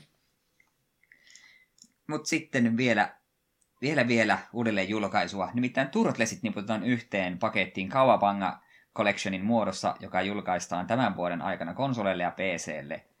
kolmetoista pelejä sieltä sitä kokemusta löytyvät Arcaden Teenage Mutant Ninja Turtles, Arcaden Teenage Mutant Ninja Turtles Turtles in Time, Nessin Teenage Mutant Ninja Turtles, Nessin Teenage Mutant Ninja Turtles kaksi The Arcade Game, Nessin Teenage Mutant Ninja Turtles kolme Manhattan Project, ja en enää sano Teenage Mutant Ninja Turtles kertaakaan. Meinasin jo sanoa, mutta hyvä, että huomasit itsekin. Juu, Nessin Tournament Fighters, Nessin Turtles in Ta- äh, Nessin Turtles in Time, Super Nintendon äh, Tournament Fighters, Mega Drivein Hi- Hyperstone Heist, Mega Drivein Tournament Fighters, Fall of the Foot Clan Game Boylle, ja sitten Game Boylle vielä Back from the Sewers ja Radical Rescue. Siinä on turklesia. Oh, ja niistä ole... kolme on tu- Tournament Fighters. Kyllä, joo, nimet vähän toistuvat, mutta en tiedä mikä on paketin hinta. Mut jos se on joku parikymppiä, niin eikös pelkästään tuo, tuo äh, Turtles in Time ole sen arvoinen? Periaatteessa kyllä joo, että jos se nyt mahdottomia rupea pyytämään, niin ihan, ihan hienoa, että ne on. Nämä on varsinkin ollut just semmoisia pelejä, kun Live Arcadeit ja tämmöistä ensimmäisen kerran oli, niin vanhoja Turtles-pelejä tuli yllättävän nopeasti jakoon, mutta ne on yleensä sitten ollut myös niitä pelejä, jotka sieltä ensimmäisenä lähtenytkin pois. Mä en tiedä, mitä diilejä Konami on sitten noiden kauppapaikkojen kanssa tehnyt, kun ne sieltä tuntuu olevan juurikin nämä Turtles-pelit semmoisia, mitkä on se muutaman vuoden ja sitten ne lähtee sieltä kävelemään. Niin toivottavasti tämä on semmoinen paketti, mikä sitten pikkasen kauemmin linjoilla pysyisikin, niin ei tarvitse niitä pelejä sitten joka kerta erikseen sieltä poimia. Mm. Öö, ja vaikka tuolla Nessin ekalla Turtlesilla sillähän on pahamainen maine lähinnä A V G N:n takia, niin sekinhän ei ilmeisesti ole kuitenkaan ihan niin kamala peli, vaikka kohtalaisen hankala onkin paikoitellen. Mm. Niin kakkosta ja kolmosta Nessillä en ole varma, onko ikinä nähnytkään, ja ne itse asiassa kiinnostaa paljonkin. Joo. Onko ne millä tavalla kehittyneempiä? Meillä tota, silloin vielä aikanaan yhdeksänkymmentäluvun ekalla puoliskolla kerrostalossa asuttiin, niin naapuritalossa oli yksi sama ikäinen tuttu kaveri siis, jonka kanssa kävi paljon Nessin pelejä pelattiin, niin me pelattiin kakkosta ja kolmosta silloin ihan, ihan, ihan junnuina, niin vaikka kuinka ja paljon, että ne on kyllä itselle myöskin tuttuja. Hetkinen, nyt kyllä kun rupesin katsomaan kakkosesta kuvakaupaksi, tässä näkyy tämmöinen niin kuin tulipalo on niin kuin taustalla jossain rakennuksessa samalla, kun pelataan hmm. kenttää, niin ihan kun olisin pentuna joskus nähnyt, kun joku tätä pelaa. No outo fiilisistä olen nimenomaan muisteta, on ollut lapsia, on katsonut, kun joku tuttu tätä pelaa. Hmm, mielenkiintoista. Kakkonen Joo. nyt on käytännössä se arcade-versio, mutta Nessin raudalla ne voi olla, että siihenkin sekoitat sitä sitten. On mahdollista. Mutta joo, tuo on paketti, mikä kiinnostaa ja ei varsinaisesti meidän uutisiin kuulu, mutta kunhan se tulee tämä, mikä Shredder's Revenge vai mikä onkaan, niin ai että sekin näyttää hyvältä. Joudun kyllä myöntämään, että en ole, en ole Turtlesia uudempia pelejä noista ajoista. Noiden aikojen jälkeen sitten pelannut, että ne on ilmeisesti ollut aika tasaisia uuteja kaikki. Joo, sama. Onneksi se Shredder's Revenge näyttää siltä, että nyt palataan Turtlesin Timein kulta-ajalle. Mutta sitten vielä viimeinen isompi uutinen. Switchin Expansion Pack N kuusikymmentäneljä-valikoima laajeni, kun vuoden yhdeksänkymmentäkahdeksan julkaistu F-Zero X lisättiin joukkoon. Öö, Onko tämä kuusikymmentäneljän F-Zero tolkuttoman vaikea, kuten se Kuben? Sen mietin, että se Kuben F-Zero on ilmeisesti suorastaan infernaalinen vaikeustasossaan. Ei se taida vielä ihan niin vaikea olla, mutta ilmeisesti välimaastosta kumminkin. Joo, tuota pitäisi varmaan joku päivä testailla, kun se kuitenkin on jo vähän paremman näköinen kuin mitä Nessillä oli. Niin, vähiten puhuttu osa kumminkin näistä, näistä kolmesta on, ainakin tuntuu siltä. Ne. Voisi se itsekin paremmin tutustua. Mm. Kyllä, kyllä. Pääuutiset oli aika lailla siinä sivu pienemmissä pikauutisissa mainittakoon tuo Advance Warsin kohtalo, joka piti tämä päivitetty paketti nyt vihdoin tulla sitä jo kertaalleen, vai kaksikin kertaa oli jo lykätty ja nyt joudutaan valitettavasti kerran vielä lykkäämään. Nintendo ei näköjään halunnut sitten tämmöistä sota-ajasta peliä tässä Ukrainan sodan takia ää, ruveta. Ruveta sitten julkaisemaan, kun se olisi pitänyt tässä tulla, niin ne nyt ne päätti sitten toistaiseksi vielä lykätä. Ei kerrottu vielä uutta ajankohtaa, että milloin tämä sitten hoidetaan, hoidetaan mutta ihan ymmärrettävä päätös. Ei tuo nyt varmaan kenelläkään. Ei kukaan varmaan ollut töistä vapaata tuon takia ottanut, niin toivottavasti ei sen takia nyt kiukkuisia viestejä ole Nintendo tästä saanut. Eiköhän tuommoista mm. voi vähän myöhempäänkin vielä odotella. Juu, kyllä jossain kohtaa tulee hankittua, mutta ei mulla kuitenkaan ollut mikään day one ostos missään nimessä. Ja alussa oli vähän silleen, no onko tämä nyt niin justiinsa, että kuitenkin kyseessä on tuommoinen varsin humoristisella tyylillä tehty sotapeli ja tälleen, ei se nyt millään tavalla voi verrata oikeaan sotaan. Ja sitten joku Twitterissä huomautti, että niin Blue Moon, joka on pelin alkupuolen vastustaja, on käytännössä ottanut mallissa Neuvostoliitosta, ja sitten rupesin olemaan itsekin sitä mieltä, että no ehkä ihan hyvä, että tätä peliä ei nyt tuoda markkinoille. Hmm. En mä usko, että tuosta nyt ihan hirveätä haluta olisi tullut todennäköisesti, jos ollut niin pieni julkaisu, että olisi, olisi vaan se sivuutettu, mutta nyt oikein oikein varmaan päälle halusivat pelata sitten, että ei, ei vaan vähäkään huonoa mainetta tästä tulee. Niin Ymmärrän kyllä, minkä takia haluaisivat näin tehdä. Eikö alkuperäisen Advance Warsinkin kanssa ollut vähän tällainen ajoituksen kannalta ongelma, että eikö se julkaistu Jenkeissä syyskuun yhdestoista päivä silloin kaksituhattayksi yksi juurikin? Olisikohan muuten ollut, voi mm. voi. Että, että siinä mielessä vähän huonoa karmaa jostain kumman syystä sitten tuo, tuo pelisarja julkaisupäivien osalta ainakin saanut. Olisi vielä varmistaa ihan nopsoa Advance Wars ja release date, että vieläkö täältä, täältä löytyy kaksituhattayksi on julkaistu. Joo, mutta missäs täällä on ihan oikea artikkeli tosta noin. No syyskuun kymmenes päivä, että päivää aikaisemmin, että yhdellä hutiin, mutta aika lähellä kumminkin. Mm.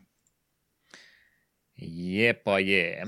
Tämä löy meidän muistiinpanot täältä jostain, niin jatketaan eteenpäin. Fanikäännöksiä on täällä näköjään kaksi kappaletta laitettu. Haluaisitko niistä jotain mainita? Joo, ekana täällä on Super Robot Wars kaksi V, Van Breston kehittämän pelisarjan ensimmäinen Nintendo D S-julkaisu vuodelta kaksituhattaseitsemän. Eri mekasarjoja yhdistellä strategiapelissä saa avattua lisäominaisuuksia, jos pelaajalta löytyy G B A:n aikaisia pelisarjan osia, käänteine King Kong, Brucom ja Fell. Robot Warsi ollaan ehkä jossain kohtaa mainittu. Ollaanko me kaikki mahdolliset Super Robot Warset mainittu? Se on vaan, kun on jotenkin niin geneerinen nimi, niin, niin ei oikein tuppa jäämään mieleen.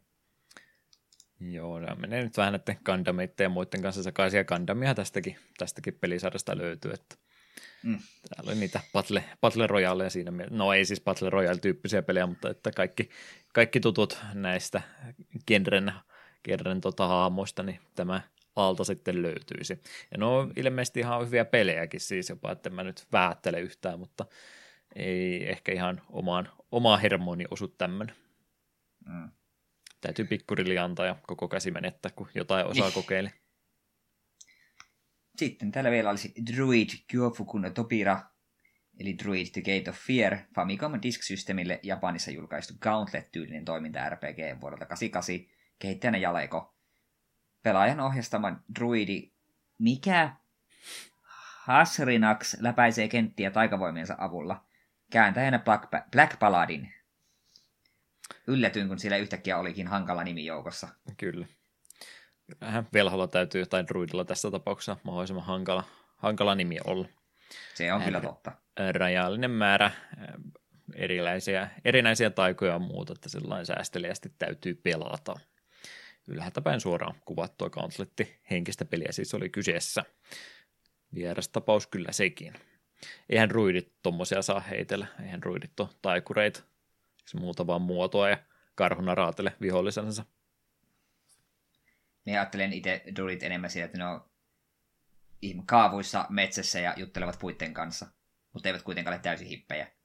Melkein kumminkin. Jep. Hyvä, hyvä. Siinä sisältö tältä osalta hoideltuna olisi aika pieni tauko pitää ja ruveta sitten jakson pääaiheesta keskustelemaan tarkemmin.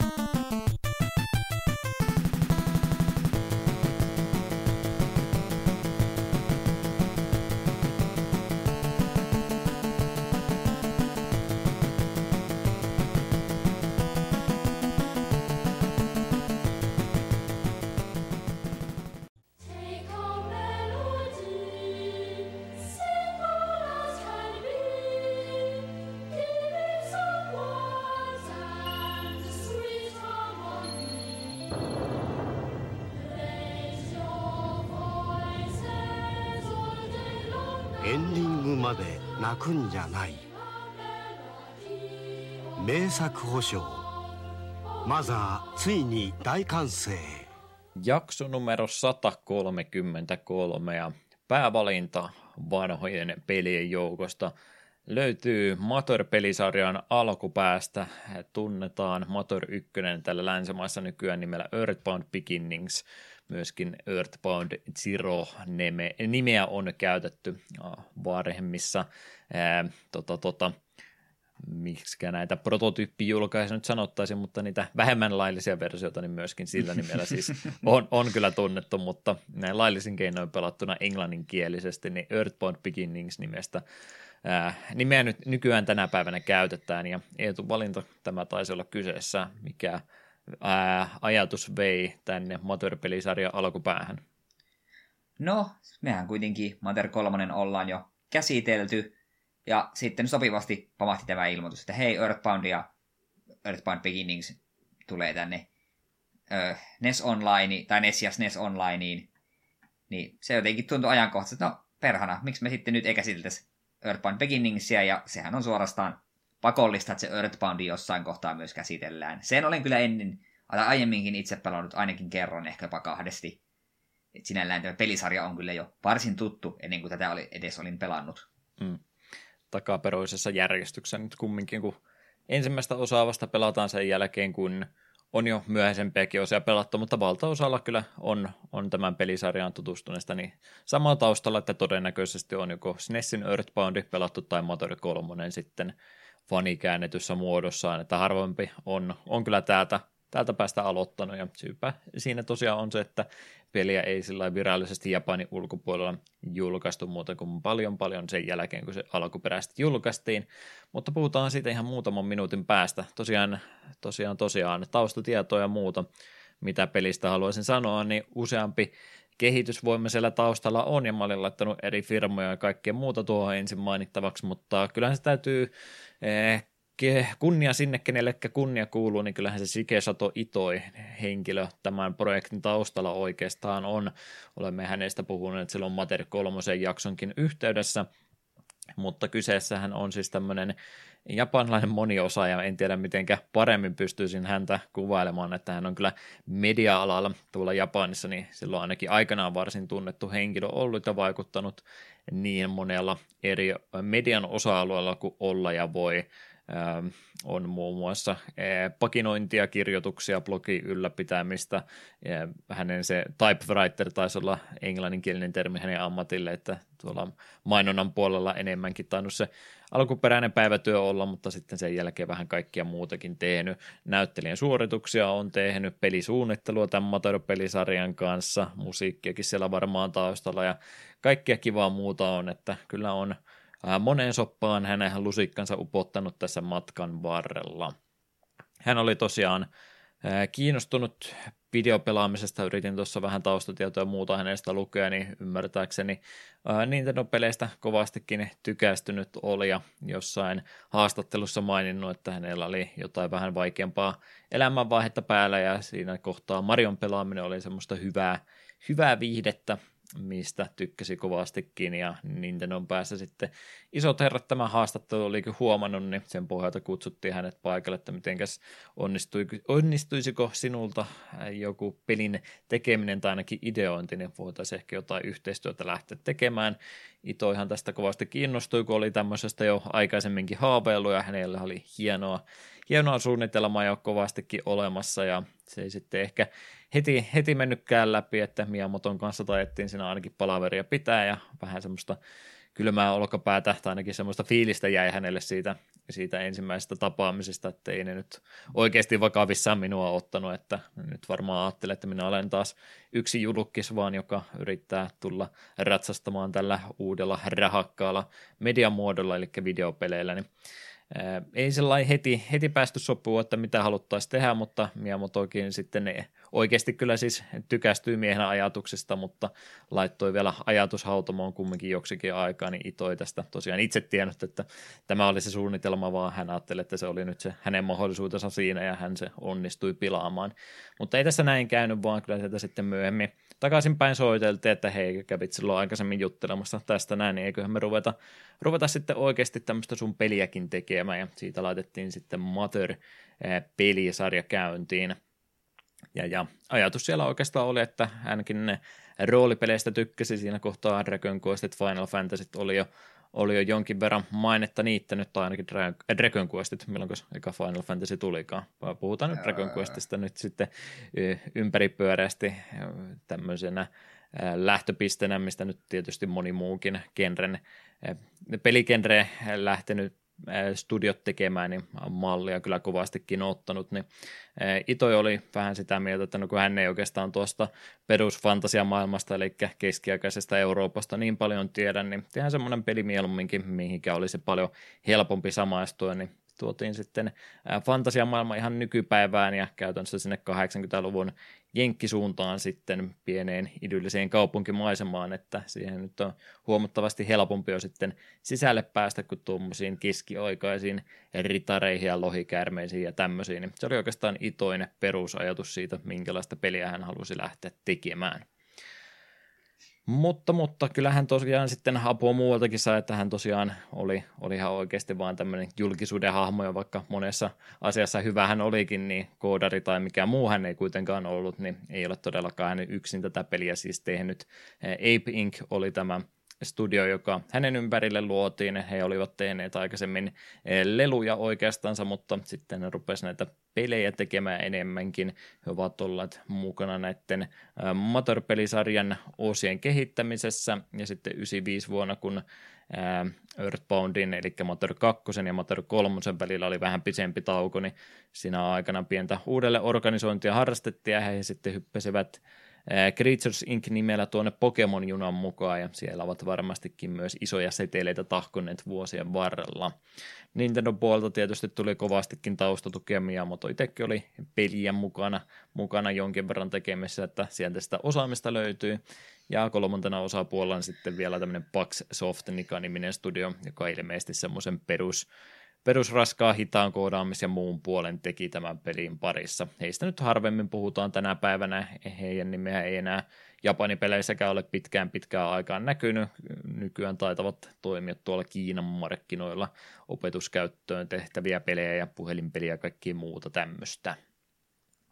Mutta ihan mainion pelihän sieltä tämmöiselläkin porukalla sitten saatiin kasaan. Peli saatiin valmiiksi ja julkaistiin heinäkuussa kahdeskymmenesseitsemäs päivä vuonna kahdeksankymmentäyhdeksän tuolla Japanin suunnalla. Yhdysvalloissakin peli oli tarkoitus julkaista.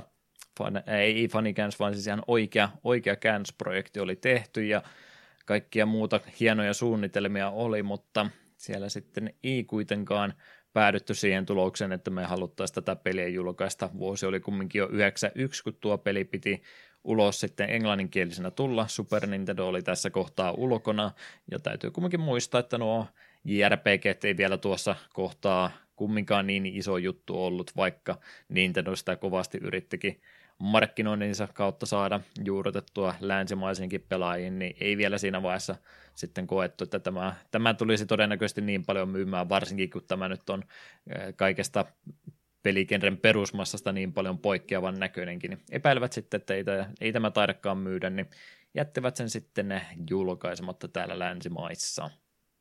Mutta saatimme tämä sitten muodossa tai kahdessa myöhäisemminkin ulos.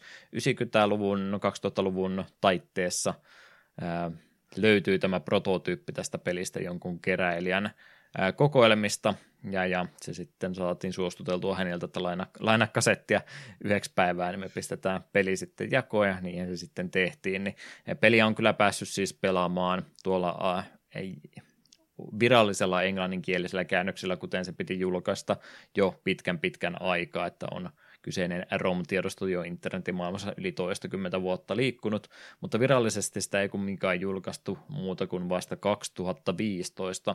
Tämä taisi olla tätä Nintendo World Cup-tapahtumaa silloin, kun kesken kilpailuja, niin siellä oli sitten pieni, pieni tiedonanto, ja Shigesato Itoi siellä sitten tervehti yleisöä, että nyt oli, on about kaksikymmentäviisi vuotta aikaa Materi ykkösestä, ja kun sitä nyt ei silloin julkaistu, niin hoidetaanpas tämä nyt alta pois, ja kuulemma Satoru Iwatakin oli siellä aika, aika iso henkilö sitten, jonka aloitteesta se sitten saatiin vihdoin viimein englannin kielellä julkaistua. Niin, niin sen pohjalta tuo Wii U:n Virtual Console -julkaisu vuonna kaksituhattaviisitoista kesäkuussa sitten saatiin näin ihan laillisiin, ää, laillisia kanavia myöten jakoon tänne muuallekin länsimaihin. Ja nyt sitten viimeisimpänä tämä Switch Online-palveluun tullut versio on tämä sama, mikä Virtual Consolelle silloin jo kahdeksan vuotta sittenkin julkaistiin, seitsemän vuotta sitten julkaistiin. Oliko siinä tarpeeksi tietoa? Joo, kyllä tuolla alkuun pääsee. Hyvä. Famicom, alkuperäinen pelijulkaisualusta siis ollut, ja J R P G:stä olisi kyse, mutta minkälaisesta J R P G:stä? Joo, no, lähdetäänpäs tarinasta. Tämä peli, kun aloittaa, niin tämä kertoo meille tämmöisen pienen tiivistelmän, että missä mennään. Nuori aviopari katoaa varsin mystisissä olosuhteissa, ja kaksi vuotta myöhemmin aviomies George palaa yhtä mystisesti ja aloittaa oudon tutkimuksen, josta ei kuitenkaan muille puka- puhua pukahdakaan. Hänen vaimonsa Maria sen sijaan ei koskaan palannut. Tästä sitten vielä vuosi mennään eteenpäin, niin nuori päähahmo Ninten todistaa outoja yliluonnollisia tapahtumia, ja hänen isänsä pyytää häntä tutkimaan, että mitä maailmalla tapahtuu, koska hänen esi-isänsä tutki psyykkisiä voimia. Ja tästä alkaa Nintenin omien voimien manifestointi ja lopulta myös seikkailunsa. Kyllä, kyllä enimmäkseen tavalliseen arkielämään ja maailmaan sijoittuvaa juttua, mutta yliluonnollisia asioita kumminkin tästäkin löytyy, ettei nyt ihan, ihan pelkkä tota, ää, oikea, oikeisiin tapahtumiin perustuva juttu ole kyseessä, että fantasiatarinasta kumminkin tässäkin kyse on. Mm. Kyllä, kyllä. Ää, pelisarja varmaan ensimmäisenä, kun rupeaa asioita miettimään, että mitkä ovat pelisarjan tuntomerkit, niin se varmastikin tästä taiteellisesta tyylistä löytyy, että minkälaista peliä on lähdetty toteuttamaan, niin ei tosiaan olla siellä muinaisissa, muinaishistoriassa ollenkaan seikkailemassa, vaan tuohon aikaan vielä ihan nykypäivän tapahtumia. kahdeksankymmentäkahdeksan vuosi taisi olla tuossa ihan alkuteksteissäkin maininta, ilmeisesti myöhäisemmässä yksi plus kaksi julkaisussa on vaan sellainen ympäripyörästi sanottu, että kahdeksankymmentälukuun sijoittuu, mutta kumminkin semmoiseen, silloin kun peli on kehitetty, niin sen, sen aikaiseen amerikkalaiseen maisemaan, ettei nyt edes japanilaiseen tyyliin, vaan tuonne Amerikan suuntaan sitten tässäkin tapauksessa mennään. Toki nyt semmoista peruslänsimaista meininkiä, että helposti tämä voi, voi sitten yhdistää ihan mihinkä, mihinkä vastaavammaiseen ensimmäisen maailman tota, valtionkin, ettei välttämättä tarvitse nyt jenkeistä suoraan puhua, se elementti tulee ehkä vahvemmin sitten vasta seuraavassa osassa vastaan, mutta kyllä sen kovasti pystyy jo näin mieltämään tässä ensimmäisessäkin pelissä. Mitä sä itse tykkäät tästä näin? Onko tämä vaan hyvää vaihtelua, kun ei ole tosiaan sitä perusfantasiahöttöä joka kerta?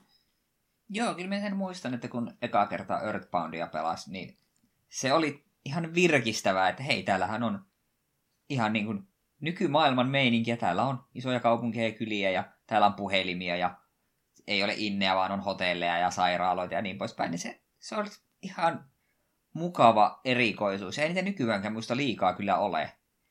Että joo, ehkä jotkut personat ja Shin Megami Tenseitäkin sijoittuu niin kuin nykymaailmaan ja tälleen, mutta ne taas on sitten japanilaiseen aika paljon vahve, voimakkaammin, niin sitten tämä Materien tyyli on silti niin kuin semmoinen hyvin omanlaisensa. Ja minä ainakin väitsin, että vieläkin vähän turhan vähän käytetty. Mm. Kyllähän se indie-puolta kovastikin tämmöistä, tämmöistä peliä tulee, ja se nyt on ehkä ainakin jo nyt ruvennut viime vuosina huomaamaan, että jonkinlainen tota, ää, tapa pilkata suorastaan indie-pelejä, että no me ollaan tämmöinen vähän erikoisempi peli, ja me ollaan inspiraatiota otettu Earthboundista ja sijoittuu nykypäivään ja muuta, että niitä niin kuin tulisi liukuhihnalta nyt ihan kovastikin, mutta no ehkä mä oon sitten sen verran katvealuetta kumminkin indie-pelipuolella, että en mä nyt siitä huolimatta niitä niin hirveästi näin. Mä kyllä siis niitä kovasti tulee vastaan, mistä huomaa, että okei, tää on Earthboundin innoittama peli, mutta olen samaa mieltä kyllä siitä, että ei niitä nyt liikaakaan tule. Joo, ja ei niitä isommalla projekti tai isompina niin kuin tuotantona tulee, että niin kuin just kun sanoin, joku Shin Megami Tensei ja tämmöiset, niin ne on sitä japanilaista koulumeininkiä ja japanilaista niin kuin nykyhetkeä. Mm. Sekin toki yksi, yksi ero tällä sitten on vielä moniin muihinkin, että on meidän päähahmot oikeastaan niin lapsia, suoraan sanoen siis niin Tinni, joka on peli päähahmon tämmöinen ainakin vakionimi, mitä käytetään, niin kaksitoista vuotta taisi olla ikää kyseisellä herralla, herralla niin semmoista tietynmoista lapsen omaisuuttakin tästä pelistä löytyy. Ei tarkoita sitä, etteikö olisi niitä semmoisia vähän synkempiäkin teemoja näissä pelisarjaosissa ollut mukana, ei todellakaan, mutta että semmoisesta lapsen näkövinkkelistä kumminkin on näitä kuvattu, niin niitäkin vähän harvemmin sitten on. Se voi olla joillekin pois luotaan työtävä elementti, että näin, näin asiat on tehty, että kyllähän sitä nyt täytyy Päitä, päitä pudota ja kaikkea muuta tapahtuu, että minä aikuinen pelaaja voisin nauttia tästä pelistä, mutta en mä niinku itse ainakaan koe, että tämä olisi missään vaiheessa ollut itselle millään tasolla ongelma, että onpas, onpas lapsen, lapsellisen näköinen peli, en pelaa missään tapauksessa. Joo, ei, ei missään nimessä. Et, niin kuin sanoin, se erottuu joukosta. Ehkä se on sitten, kun miettii, että minkä takia se peli, peli on silloin jäänyt, jäänyt julkaisematta, niin ehkä se kohdeyleisö siihen aikaan oli pikkasen nuorempaa vielä, ja sitten kun lähdet tämmöistä peliä ehdottamaan ikäluokkavälille kolmetoista yhdeksäntoista vaikka, niin voi olla just semmoista ikää, että minä en tämmöisiä vauvapelejä pelaa ainakaan, niin mm. minulle ei tämmöistä edes ehdotetakaan, mutta eipä semmoista ongelmaa enää tänä päivänä kumminkaan ole. Yep. Äh, Ulkoasultaan tietysti, kun nyt puhutaan Famicom-aikaisesta pelistä, niin ihan semmoiseen värikylläisyyteen ja loistoon ei päästä tässä osassa vielä valitettavasti. Siihen verrattuna ainakin, mitä myöhemmät pelit oli, niin on, on jouduttu aika paljon elementtejä karsimaan, että valtaosa rakennuksista on kopipasteja ihan suoraan toisiinsa ja ei ole tota sitten... Ei, huoneissa tai muissa niin ei ole oikeastaan mitään elementtejä, on yksivärisiä taustoja vaan ja, ja muutenkin niin aika, aika tasa, tasapaksua semmoista taidetyyliä vielä tästä ensimmäisestä osasta löytyy. Taistelusysteemin taustalla ei ole mitään grafiikoita ollenkaan, vaan ihan tyhjy, mustan tyhjyyden taustalla vaan otellaan vastustajia ja muuta, niin siinä mielessä on, on vähän semmoinen ankeamman näköinen versio tämä, tämä ensimmäinen vielä, mutta se ei ole pelkästään, että tosiaan ollaan lähdetty tämmöistä nykypäiväistä ää, kaupunki, pikkukaupunkimaisemaa hakemaan, niin se on, se on jo minun mielestä iso voitto kumminkin verrattuna kaikkeen muuhun, mitä siihen aikaan tarjolla oli. Mm, se on ihan totta.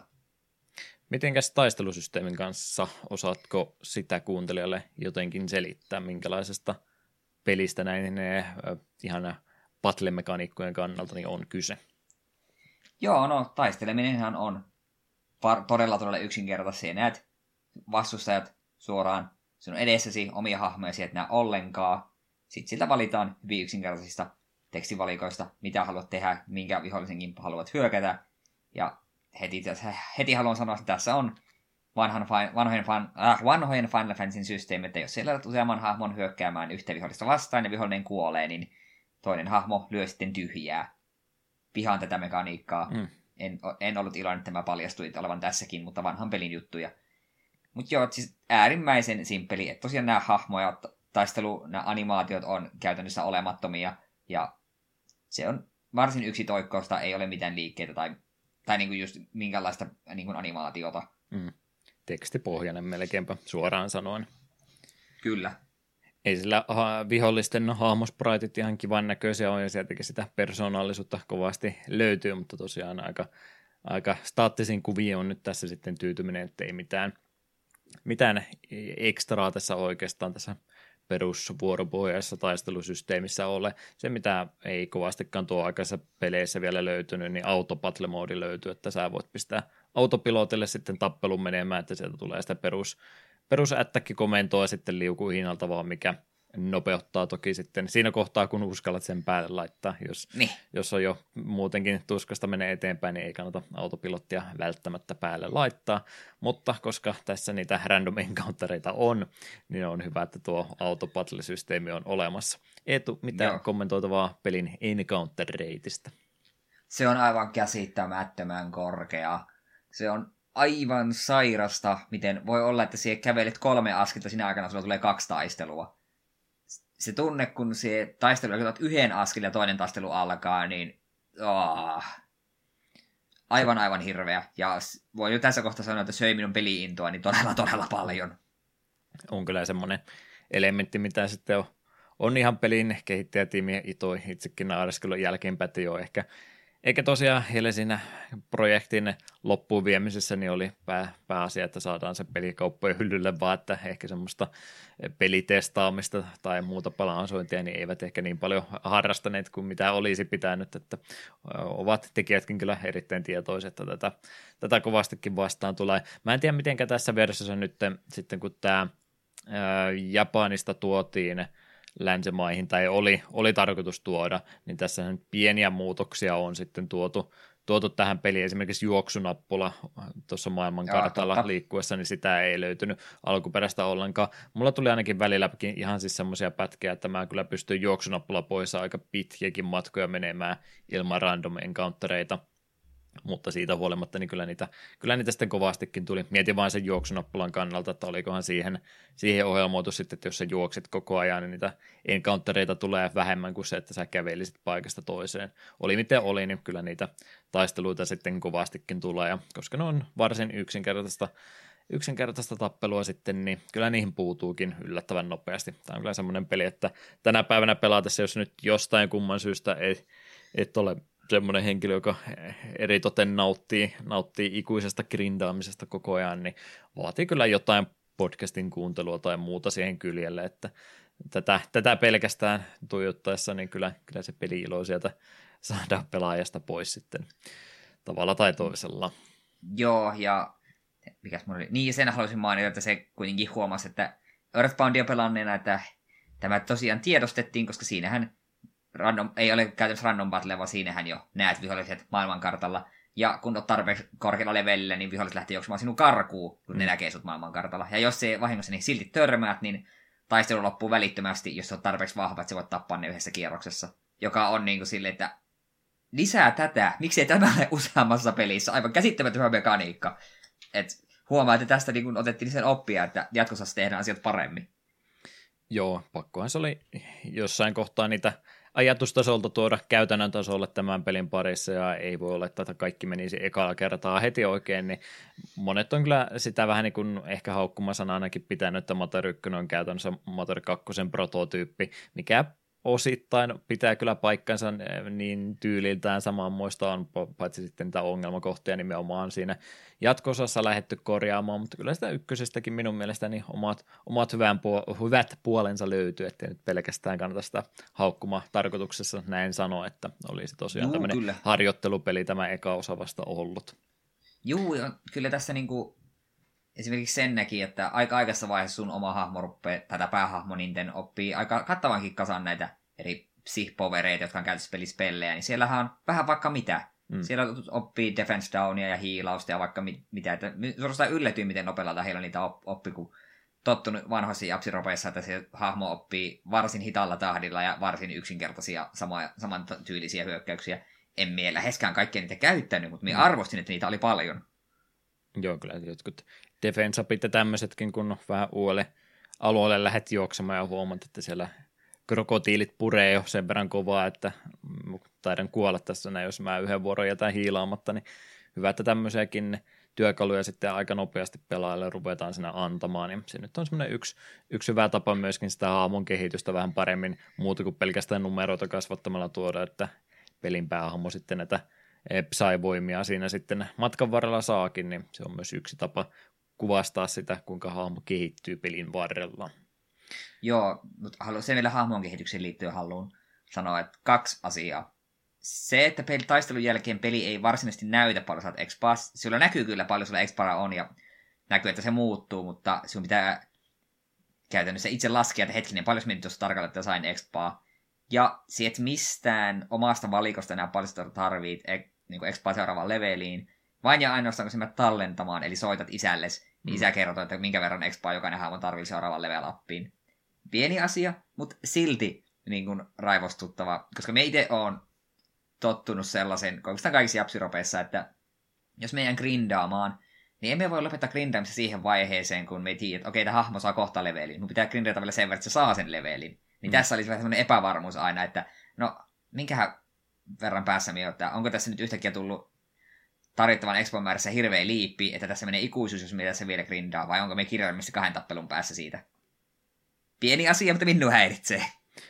Helpottaa se joukkoon. Itselleni tämmöisiä pieniä rajapyykkejä, mitä saavuttaa. Esimerkiksi sen tiedostaa, että paljonko seuraavaan levelin tarvii, niin kyllä semmoinen haluaa, haluaa tota omaa pelaamistaan aikatauluttaa tai muuten kurissa pitää, niin kyllä se on hyvä sellainen johonkin tiettyyn kohtaan yrittää semmoisia hyviä, hyviä kohtia, missä pääsee pelin sammuttamaankin etsiä, niin se siinä mielessä auttaa, mutta tosiaan kyllä sitä nyt ilmankin pärjää. On vaan semmoinen asia, minkä tottunut oikeastaan nykypäivänä, niin sitten kun sitä ei olekaan, niin herättää ihmetystä. Jep.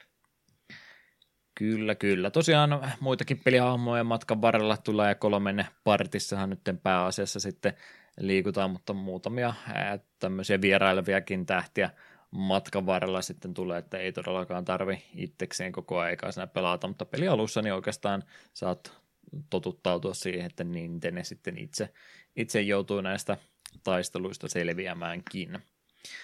Vaikeustasoltaan, mitenkäs noin muuta encountereitista ja muusta nyt puhuttiin, mitenkäs ihan perusvaikeustason kannalta, niin lähtisit peliä kuvailemaan, oli helppoa, vaikeaa vai mitä? Äh, me sanoisin, että tämän pelin skaalaus leveleissä on vähän turhan tiukka, että tuntuu, että sinun pitää olla tietyllä levelillä, että sinä pärjäät, ja sen jälkeen, kun sinä olet sillä levelillä, niin sen jälkeen viholliset alkaa muuttua lähes triviaaleiksi. Niin, että jos se yrittää vetää olla low-levelillä, niin silloin tämä on todennäköisesti aika hankala, mutta sitten taas jos sinä haluat pärjätä, niin sinun pitää grindata aika paljon. Niin ei varsinaisesti niin kuin vaikea, vaan vaatii grindiä. Se on minun määritelmä tämän pelin vaikeustasosta. Koska se oli hämmentävä heti pelin alussa jo huomasi, kun tappelit näitä hippejä ja muita vastaan, että oho, nehän lyö aika kovaa, kun mä oon level yksi. Siinä kohtaa, kun olet level kolme, ne lyö sinua enää yhtään, ja sinä lyöt ihan moninkertaisen damakeen verrattuna aiempaan. Niin se on, tuntuu just siltä, että levelit joko vaikuttaa liian paljon, tai ainakin sitten niistä saatavat nuo statsiboostit on ehkä suorastaan liiankin huomattavia. Niin. Porrastetulta se kyllä tuntuu, että yksi, yksi leveli alaspäin niin on kauhean tuskasta ja juuri juuri hengissä selviää, ja seuraavan levelin se pienikin määrä, mitä numeroita sait lisää stattiruudulle, sinne muuttaa, muuttaa kyllä niin kovastikin sitä, että on, huomaa kyllä, että siinä on tosiaan, se on vähän sitä, kun on peli niin yksinkertainen, että jos sä lyöt, lyöt seuraavalla levelillä viisi, viisi pinnaa kovempaa ja heltti pistemäärät on näin pieniä, niin se kyllä Tuntuu, tuntuu yksikin leveli niin kovalta sitten, plus siihen sitten kaikki equipmentit ja mitä muuta saat, että sitten kun se yhden uuden pesäpallomaailman menet sieltä löytämään, mikä tekee melkein tuplasti enemmän vahinkoa, niin kyllä nämä semmoisia vaikeusaste piikkejä selvästikin on, on kovastikin. En puhu piikeistä nyt sillä, että yhtäkkiä peli olisi yllättävän paljon vaikeampi, mutta se siis tosiaan, että yksikin leveli saattaa sitä vaikeustasoa niin po- kovasti heilauttaa sitten toiseen suuntaan. Joo, tuntuu just siltä, että menet seuraavalle alueelle, niin sit se on sille automaattisesti, katot sille, että okei, ne lyö näin kovaa, minun pitää hetki tässä grindailla, että me pärjään täällä. Kyllä, kyllä. Öm, käännökseen kaikkeen muuhun liittyen varmaan myöskin hyvä jotain mainita. Tosiaan virallisesti käännettyä versiota olemme tässä nyt pelanneet, ja tämä Nessin versio, no en tiedä miksi nyt versiosta puhun, mutta kovasti tulee myöhempinkin osiin sitten vertailtua, niin on tässä alkuperäisessä amatöörissä ollut kyllä huomattavasti vähemmän tekstiä kuin sitten missään muussa, että aika paljon, aika paljon jos ei nyt itse jouduta, jouduta täyttämään tyhjiä kohtia, niin joudutaan kuitenkin tyytymään yksittäisiin, ehkä kaksittaisiin lauseisiin, mitä vastaantulijoilta sitten saadaan, että ei, ei semmoista isoa tarinankaarta ihan semmoisella värikkäällä ja tota, tota, dialogilla tai muulla päästä sitten oikein tekemään, että se on myöskin semmoinen heikkuus noihin myöhempiin osiin sitten, osiin sitten tulossa, vai oletko asiasta eri mieltä? Enpä oikeastaan. Tämä on vielä varsin, varsin simppeliä ja paljon maanläheisempää verrattuna minkälaista, tai no eihän nyt Earthbound ja Mater kolmonenkaan nyt maanläheisiä nekin on, mutta kuitenkin, että se niiden ominainen tyyli ei vielä tässä näy niin selkeästi.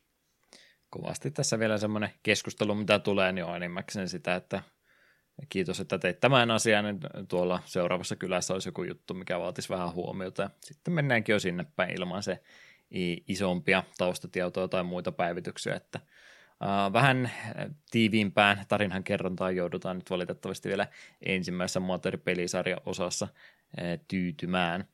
Ihan noin pelietenemisestä ja muutenkin vielä, niin oliko kuinka vaikeaa edetä pelissä siis näin hahmottamisen kannalta, että mihinkä piti mennä. Mulla oli vähän toisenaan semmoista ongelmaa, että en ihan suoraan hahmottanut, että mihinkä mun pitäisi mennä, ja karttakin oli vähän semmoinen, että onko tästä nyt yhtään mitään apua, ainakin ilmansuunnan näin, että mihinkä piti mennä, mutta välillä oli jopa vähän epäselvää, että mikä tässä nyt oikeasti oli se mun seuraava askel, mitä piti tehdä. Pari kertaa piti nimittäin walkthroughta ottaa auki ihan vaan sen takia, että ymmärsi, että mitä, mitä se peli halusi mut tässä kohtaa tekevä. Joo, tuttu ongelma, että välillä oli hyvin selkeää, että hahmo sanoi, että hei, tai etenkin siinä alussa, että mene hautausmaalle, siellä, siellä on pahoja asioita, mutta sitten vähän, melkein heti sen jälkeen piti mennä eläintarhaan, niin kukaan ei vaivautunut kertoa, missä se on. Mm. Piti vaan lähteä harhailemaan lopulta, aah, se on täällä. Joo, ja paikotelle aika vapaastikin sai, sai kulkea paikasta toiseen, että siellä on, on niitä semmoisia elementtejä, mitkä estää etenemistä liian aikaisin johonkin tiettyihin paikkoihin, mutta kyllä se päästään sut toisen aika isollekin alueelle harhailemaan ja ynnät sen siihen tuohon encounter-reittiin, kun vähän huolestuttaa, että jaksan kun mä lähten tuonne vasemmalle kävelemään montaa sataa askelta, kun mulla lähtee jo henkikin tässä näin ja mä en tiedä, että olenko minä oikeaan suuntaan menossa, niin se pientä harhailun mahdollisuuttakin tämä peli kyllä saattaa aiheuttaa. No, musiikkipuolesta täytyy ehdottomasti myöskin maininnat antaa. Henkilöt pelin taustalla ovat Keiichi Suzuki. Hän on viisikymmentäyksi vuonna syntynyt japanilainen säveltäjä, laulaja sekä musiikin tuottaja, joka oikeastaan pelipuolella on tehnyt musiikkia lähinnä tätä Mater-pelisarjaa varten. Hän taisi olla, Mm-mm-mm. haluaisin ainakin väittää, että onko tämä sitten itoin. Itoin tuota omasta ehdotuksesta, että hän on halunnut tämmöinen lainausmerkeissä oikean musiikin tekijän tänne taustalle ottaa, että kyseinen henkilö on kumminkin bändeissä ja muissa soittanut, että hänellä jo osaamista ja muuta oli, niin halusi sitten tämmöistä oikean musiikin taitoa tuoda tänne pelin kehityksen mukaan. Se kumminkin sitten, joka kovasti auttoi siinä, että se saadaan sitten tämä jälleen kerran lainausmerkissä oikea musiikki sovitettua vähän paremmin tänne Famicomin raudalle, oli Hirokazu Tanaka, joka on henkilö, josta Hip Tanakasta siis olemme jo monta kertaa tässä podcastissa puhuneet. Hän on varmaan se parhaiten tunnettu Nintendon pelimusiikin säveltää tuolta kahdesta kuuteentoista-bittiseltä aikakaudelta. Paljon niitä arcade-sävellyksiä, mitä ihan ensimmäisiä Nintendo-juttuja ollut, ja siihen sitten Metroidit ja vastaavat vielä päälle, niin erittäin tunnetusta henkilöstä on kyse. Heidän kahden lähestymistapa musiikin säveltämiseen kohtaan niin ei välttämättä ihan heti kohdannut, mutta sitten kun kuuntelee tätä lopputuotetta, että mitä se, minkälaiseksi se peli soundtrack lopulta muodostui, niin voi sanoa, että pelin suunnittelu ja kaikki muu on ikääntynyt ikävästi, mutta sitä ei kyllä voi musiikista sanoa. Tämä on hyvä setti. Kyllä, musiikkimaailma tässä pelissä toimii pirun hyvin, ja sit sitä musiikkia on myös mukava määrä, ja pelkästään se, että kun on perustappelumusiikkia ja niin poispäin, ja sitten tulet ihan vaan random encounter tulee hippi vastaan, niin sillä on jostain syystä oma musiikkinsa, joka on todella menevä biisi. Tykkään siitä. Kyllä, kyllä paljon sisältöä löytyy, ja jos on varsinkin Super Nintendon jatko-osaa pelistä pelannut, niin myös tuttuja melodioita löytyy jo heti täältä ensimmäisestä pelistä, että paljon siitä on tuotu tuohon jatko-osaankin mukaan, niin tuttua, tuttua tavaraa löytyy tästä, vaikka et olisi peliä vielä pelannutkaan. Ja sitä on tässä jakson aikana toivottavasti tarpeeksi myös soiteltukin. Se muuten itse asiassa pitäisi mainita varmaan ehkä vaikeustasoja kautta taisteluun liittyen tässä välissä, ettei unohdu. Tämän pelin Critical Hit tai Smash niin kun, reitti on kanssa ihan taivaissa. Mm. Tuntuu, että niitä tulee ihan jatkuvasti verrattuna muiden pelien Critical Hitteihin. Ja ne sattuu sekä vihollisiin että itseesi. Joo, kyllähän se pelissä eteminen semmoista tiettä. Tietynlaista varautumista tämmöisiin asioihin tarvitsee kovastikin, että se, että oot jotain uutta aluetta tutkimassa, et ihan varmaan mihinkä suuntaan pitäisi pitäis olla menossa, niin kyllä siinä kun rupeaa sitten nuo manapistet, millä nimellä niitä nyt tässä kutsuttiinkaan olemaan väissä, ja tiedät, että et pystyy enää parantamaan itseäsi, niin kannattaa jo hyvissä jos ajoin lähteä takaisinpäin sitten kulkemaankin, kun pitää ne paluureissunkin random encounterit sitten vielä huomioon ottaa. Niistä pääsee kyllä juoksemaan, mutta sitten kun et pääsekään juoksemaan, niin sitten ollaan yllättävän nopeasti pulassa. Jep. Inventori myöskin rajallinen tässä pelissä, aiheuttaa varmasti tuska, tuskastumisia kovastikin. Joo, ja häh, ärsyttävää, että nyt tulee näitä mieleen. Myös tämän pelin yli, ylipäätään käyttöliittymä, miten esimerkiksi keskustella menet hahmon luokse, painat nappia, niin aukeaa se valikko, sieltä otat talk, ja sitten taas jos sä olet mennyt tutkimaan asioita, niin menet, sitten pitää ottaa check, ja niin poispäin, ja välillä se on epäselvää, että me yritin, niin oikeastaan jos puhelinta jos käyttää, niin ei ottaa check, vaan pitää ottaa talk, koska sä puhut sillä puhelimella. Sehän on aivan eri asia. Kyllä. Joo, joskus täytyy inventaariosta suoraan ottaa esiin, että ei voi pankkiautomaattia käyttää tsekilläkään, vaan sitä täytyy sitten se. ottaa, ottaa inventaariosta kerta. Sun pankkikortti siihen. Se vie tietysti myös yhden slotin sun, sun tota inventaariosta, että varsinkin pelialussa, kun sulla on se, onko ne kuusi vai kahdeksan slottia, ja osa niistä menee sitten esineille, jotka ovat tärkeitä, mutta kun sä et tiedä, missä kohtaa ne on tärkeitä, niin ne on sitten vähän niin kuin melkein pakko pitää mukaan, että joku tämä iso isän päiväkirjakin, niin semmoinen, millä ajattelin, että onko tällä mitään merkitystä, mutta sitten onkin yhtäkkiä joku kohta, missä sitä täytyy käyttää, että pääsee eteenpäin, niin se on sitten oma ruokkansa lähteä tarpoamaan sinne kotioon asti, kun siellä sisko pitää niitä sun muita tavaroita, mitä sä pystyt tällä hetkellä kantamaan mukana siinä. Sekin on, sekin on kyllä pelisuunnittelua sekin. Joo, ja plus tosiaan se, että et voitat vihollisia, et se niitä rahaa saa, vaan silloin kun käyt tallentamassa, niin isäukko kertoo, että minäpä siirsin sinun tilillesi tämä ja tämä verran rahaa, niin mm. sitten voit tyhjä ottaa vähän tililtä pätäkkää itsellesi. Se on erikoinen systeemi. Hmm. Periaatteessa mä tykkään sitä näin ajatustasolla, että miksi villieläimillä olisi rahaa ja miksi sä saisit niitä tappamalla rahaa, niin ymmärrän sen, minkä takia se on haluttu tuon siirtää, mutta se ei ole vaan kovinkaan kätevää käydä sitten joka kerta hakemassa sitä rahaa sieltä automaatista lisää, kun sitä nyt tarvisi. No, sä yleensä sitä rahaa siellä kylässä tarvit, missä se automaattikin on, niin ei se nyt iso ongelma ole, mutta vähän semmoista ekstra tekemistä, mitä joutuu sitten tekemään uudestaan ja uudestaan monta kertaa pelin varrella, niin yksi tämmöinen Joo. pelin erikoisuus, mikä vaan, mihinkä täytyy tottua. Mm. Täytyy kyllä sanoa, että Nintendillä on aika kova viikkoraha. Kun joka kerta iskelle soittaa, niin se muutama sata sen heittää tilille tuosta noin vaan. Kyllä, kyllä. Ja kaikki menee Väli... sitten turhuksi, eli urheiluvälineisiä muihin tota, premium-tuotteisiin. Niin, kyllä sen sivulaussa sanoi, että ottaen huomioon paljon, että kuluttanut sillä tämän verran rahaa, mutta ei, ei kyseenalaista missään kohtaa. Että ihan, ihan miten vaan. Mm.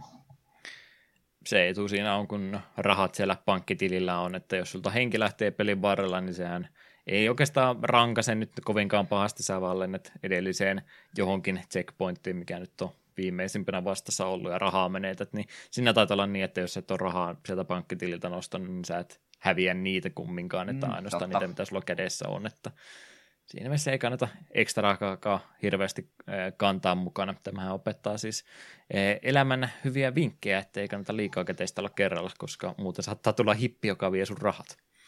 Totta. Tai pahamainen tuo farmari Valli. Se on al- alkupelissä aika pelottava vastus. Kyllä, kyllä. Jeps, jeps. Persona ja kaikkia muuta kovasti pelistä kyllä löytyy jo tosiaan ihan ensimmäisestä osasta asti. Mitäs vielä muuta itse pelistä päästäisiin sanomaan? Tosiaan tämä versio nyt, mitä laillisin keinoin lähdet pelaamaan, tai sen prototyypinkin pohjalta, jos olet sitä jostain kumman syystä, jota Earthbound Zero-nimellä on monestikin kutsuttu, niin tätä versiota kun lähdet pelaamaan, niin pikkasen sensuroidusta pelistähän tässä jälleen kerran on kyse. Ei varsinaisesti noin tarinallisen po- tarinan pohjalta tai kielenkäytön kannalta varsinaisesti, mutta tietysti kun Nintendo of America Oli, oli vähän mitä oli siihen aikaan, niin ne on sieltä aika paljon ylimääräisiä asioita sitten halunnut pois ottaa. Tupakointi on muun muassa semmoinen, että so, so ei semmoista tapahdu ollenkaan, niin tupakoita sieltä aika kovastikin otettu pois. Peli ihan ensimmäisiä vihollisia taitaa olla tämä, onko se varis vai harakka, niin silläkin olisi oikeasti tupakka siinä toisen siiven päässä, mutta ei, ei semmoista tähän meidän peli haluta, niin sitä nyt valitettavasti ei päästä, päästä näkemään. Korkokengät sentään säästettiin tällä linjalla, mutta tupakka lähti valitettavasti kädestä häneltäkin pois. Veriläikkiä ja tämmöistä sieltä on pois myöskin otettu. Uskonnollista symboliikkaa tässä pelissä ei tai juurikaan olla, niin se ei nyt on semmoinen, mitä, mihinkä ei ole lähdetty koskemaan, mutta tuommoiset elementit sieltä pois kyllä on sitten otettu.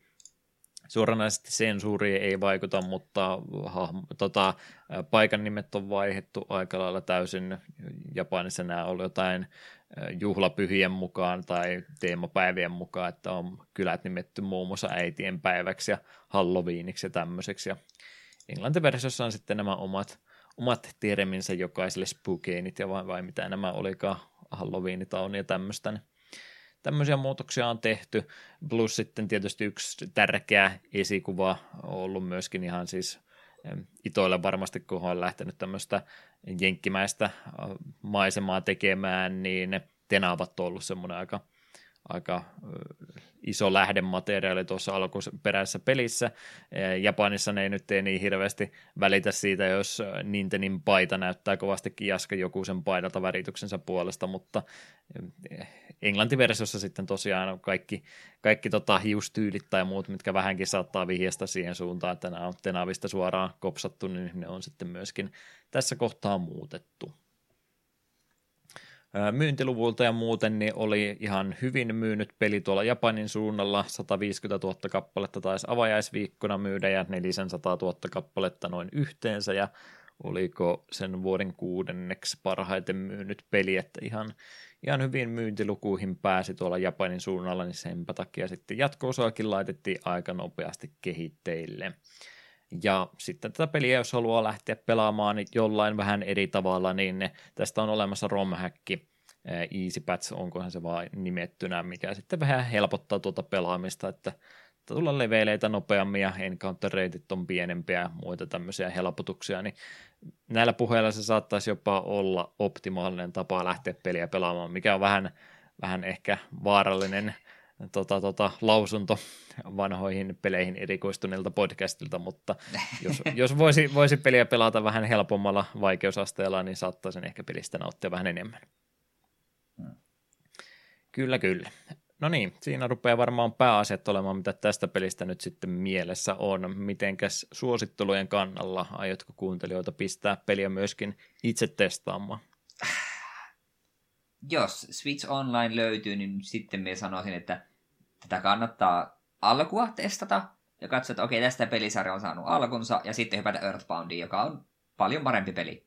Ei tämä ole huono, mutta tämä on aikansa tuote, tämä on ikävästi vanhentunut ja just tuo encounter rate on vaan niin korkea, että vaikka pelissä on paljon hyvää, niin tuo encounter rate ainakin minun kohdalla laski peli-iloa todella, todella paljon. Se pelin pelaaminen oli suorastaan haaste, ja tuntuu just siltä, että jos me halutaan tätä pelata, niin pitää katsoa telkkari samalla tai jotain vastaavaa. Ei kuitenkaan voi katsoa telkkarissa semmoista, mikä täysin vaatii keskittymistä, koska välillä pitää katsoa, että mitä siinä tässä peliruudussa tapahtuu. Ja Äh.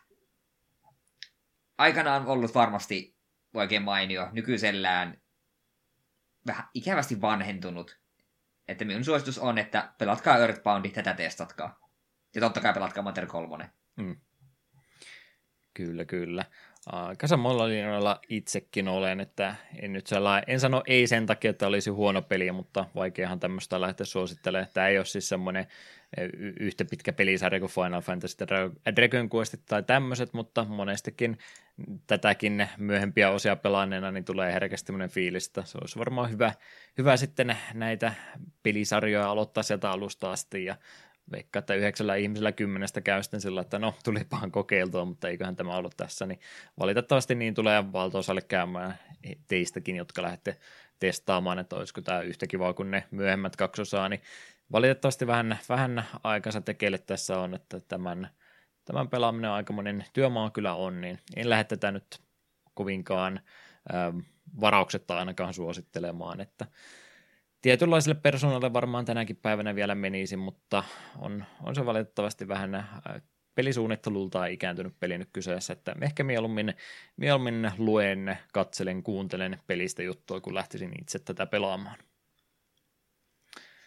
Näin ollen Earthbound Beginningsistä kaikki, mutta ennen kuin siirrymme musiikkitauolle, niin meillähän olisi segmentti, joka on jo kolmatta kertaa paikalla, eli takapölkyn toistolista ei ole Radio Rockin tota, korporaation kehitystä todellakaan varastettu konsepti, vaan aivan meidän oma, oma ikioma tuotoksemme kyseessä. Eli pelimusiikkia olemme lähteneet nyt viimeisen pari jakson aikana tällainen tekemään, että minä pistin homman liikenteeseen, Eetu jatkoi sitä mielestään aiheeseen sopivalla ja loogisesti jatkuvalla kappalevalinnalla eteenpäin, ja nyt on avattu estraadi sitten kuuntelijoillekin, ja meillä oli tuosta heti kun kanava aukasi, niin täältä tuli nämä kaksi ehdotusta, josta nyt sitten minä pääsen valkkaamaan, että kumpi laitetaan. Mutta Eetu, mitä Jefutus Dangotus oli ehdottanut toistolistan jatkoksi? Joo, Jefutuksun ehdotus oli The Adventures of Cookie and Cream, also known as Kurikuri Mix-pelin menutunnari. Ja miten tämä Dark Soulsiin liittyy? From Softwaren peli. On vallan hauska biisi ja sopivan kontrastinen va- valinta Dark Soulsin yleiseen synkistelyyn. En tiennyt, että From Software on tällaisenkin teoksen tehnyt. Tiesin kyllä, että Armored Core ja, Armored Core ja mikä Kingsfield, kun se oli se alkuperäinen, tai se pelisarja, mitä, mm. mistä From alun perin tunnettiin. Mutta tämä on mennyt minulta kokonaan ohi. Ihan mielenkiintoista, pitää ehkä tutustua joskus. Vähän persoonallinen on myöskin adjektiivi, mitä voi tästäkin kappaleesta käyttää, että en nyt välttämättä From Softwareksi tunnistaisi, mutta erikoinen kappale, kappale oli kyllä tässäkin kyseessä. Paljastetaanko tässä kohtaa jo samaan tietyn pahoittelut Ee, tota, Jefutus Dangotuksen suuntaan tällä kertaa hyvä valinta, mutta mä tein valinnan tällä kertaa tuonne toiseen valintaan. Ei, ei nyt rupea selittelemään valintaa. Tykkäsin toki siitä, että ei pelkkää From Softwarea tule, niin sen takia tällä kertaa jäi, jäi sitten hänen valintansa valkkaan, mutta, mutta meidän täytyy varmaan korvata tämä joskus sillä, että tehdään se No More Heroes-jakso, mitä jo hyvän aikaa sitten oli toivottu. Mm, totta. Mutta tällä kertaa valitsin sitten tämän jälkimmäisen ehdotuksen, mikä tuli kuuntelijalta nimeltä Gutons, joka Dark Soulsia myöskin muisteli, ja hänelle tuli mieleen tuosta totta kai Souls-likeit ja kohta ilmestyvä Final Fantasy Origin Stranger of Paradise-peli. Ja siitä hän onnistui sitten aasinsillan totta kai luomaan imosarja Final Fantasyin.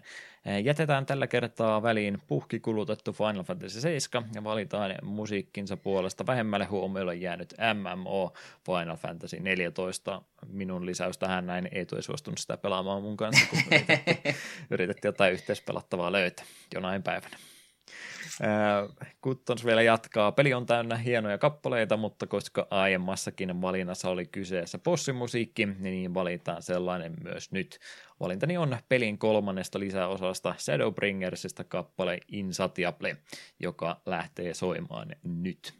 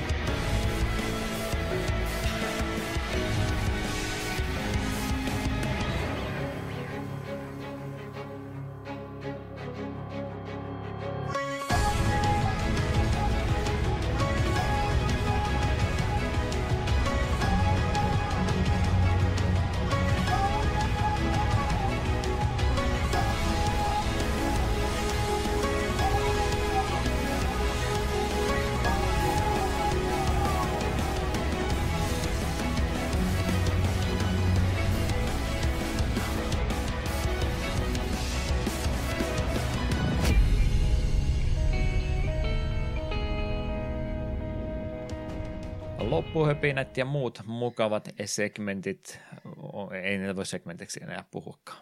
Mitä mä höpöitä? Mä, mä oon näköjään jo vauhassa, että lähdetään kohta poispäin. Loppuhöpinäthän meillä siis vähän jäljellä on ja tulevia jaksoja siellä kaksi kappaletta olisi. Mitäs tuossa huhtikuuhun pikkuhiljaa lähestyessä, niin sinne olisi suunnitteilla. Joo, kahdeskymmenesyhdeksäs kolmas meillä olisi Typing of the Dead Overkill. Ja todellakin tämä Overkill-versio, kun se tuppaa Steamista löytymään, ja voidaan jo sen verran kertoa, että voisi kuvitella, että uusia versiot olisi helpommin saada toimimaan nykykoneilla. Ei pidä paikkaansa. Oli googlettelua ja muuta, että sain pelin pyörimään. Ja sitten kahdestoista neljättä Mega Driven hiukan erikoisempi peli, kun me itse asiassa ylipäätään ajattelin, että kun nyt on ollut vähän outoja pelejä putkeen, on ollut Pro-pilkkiä, Earthboundia ja Typing of the Deadia, niin miten olisi Mega Drivelta Moonwalker? Vähän Michael Jackson-toimintaa. Joo, meinasin kysyä, että kenenkä muun Walkeretta ollaanko me känselöity Michael Jacksonin nimi tästä pelistä jo kokonaan pois, mutta kyllä se hänen muun Walkeri kumminkin kyseessä on. Totta kyllä. Semmoinen perusvahva retro-pelipodcast-valintahan tuo muun Walkeri on, niin tämä oli vaan ajan kysymys, että milloin se meidänkin listalle ää, paikkansa ottaa. Odotan tuolta peliltä eniten soundtrackia. Siellä on kovaa settiä. Kyllä, kyllä. Tuommoista odotellessa heitetään meidän yhteenottokanavat, yhteenotto, yhteydenottokanavat, sanotaan vaikka niin päin mieluumminkin, takapölkky piste wordpress piste com ja sähköpostia voi laittaa takapölkky at gmail piste com osoitteeseen ilman öön pisteitä. Nathan Harrison ja joku Jake Chapman edelleenkin mulle pistää kovastikin mainoksia, mä en ymmärrä mitä ne minulta haluaa. Ää, Facebook ja Twitter ovat myöskin kanavia, mistä meidät kiinni saa, ja Discord on sitten näistä se paras paikka. Discordista muun muassa löytyy takapölkyn etuistolistaa varten nyt oma kanavansa, mihinkä mielellämme kuuntelisimme ehdotuksia, että mitäs me tuon Final Fantasy neljätoista kappaleen jatkoksi sitten laitettaisiin. Tärkeintä ei ole varsinaisesti kappaleen valinta, vaan se, että millä selityksellä saatte valintaanne perusteltu. Niistä, niistä tykkään kovasti. Mutta Eetu, sinulla ei olla mitään mainostettavaa. Ei, ei minulla tähän hätää yhtään mitään. Ei mullakaan nyt varsinaisesti, jos nyt jostain kumman syystä sitä Demowanin sisältöä versio ykkösestä haluaa vielä katsella, niin Deokin kahdeksankymmentäyhdeksän on tuo minun YouTube-kanavani, mistä, mistä kyseisen lyhkäisen videosarjan vielä löytää. Doddi, siinä olisi yksi jakso jälleen kerran. Olemme olleet tänään tehokkaita, kun ei mennyt kolmea tuntia jakson nauhoittamiseen, omituista tämäkin, mutta kerta se on ensimmäinenkin. On meillä joskus lyhyempiäkin jaksoja ollut. Aina välillä, ja eikä se ole väistämätöntä, kun meillä on nyt ollut pari jaksoa putken näistä lyhyempää, että meillä jossain kohtaa tulee taas se mammuttijakso. Joko tulee paljon uutisia, tai paljon pelat ollut omia pelailuja, tai mm. sitten tulee vaan joku semmoinen jakso, mistä, tai pääaihe, mistä me, em, em, mitä me emme saa tiivistettyä. Emme pääse yhteisymmärrykseen, me vaan riidellään, ja saatte livenä kuulla, kuinka Kuinka tämä podcasti loppuu. Joku, joku, jakaa, joku peli jakaa meidän mielet niin pahasti, että se jää sitten siihen. Shenmue kaksi ja sitten sinne ei kuitenkaan trukilla ajoa, niin sitten mulla ei ole mitään syytä pelata sitä koko peliä. Jep, jep. No, tätä päivää odotellessa, onko Eetulla tässä minä, kun kiittelen kuuntelijoita jälleen kerran jakson loppuun asti kuuntelusta, niin millä sanoilla ajattelit meidät kotiot täältä lähettää? En minä kai muuta sen kuumempia sanoa, kun pelatkaa edelleen Elden Ringiä, on, on, on se hyvä peli.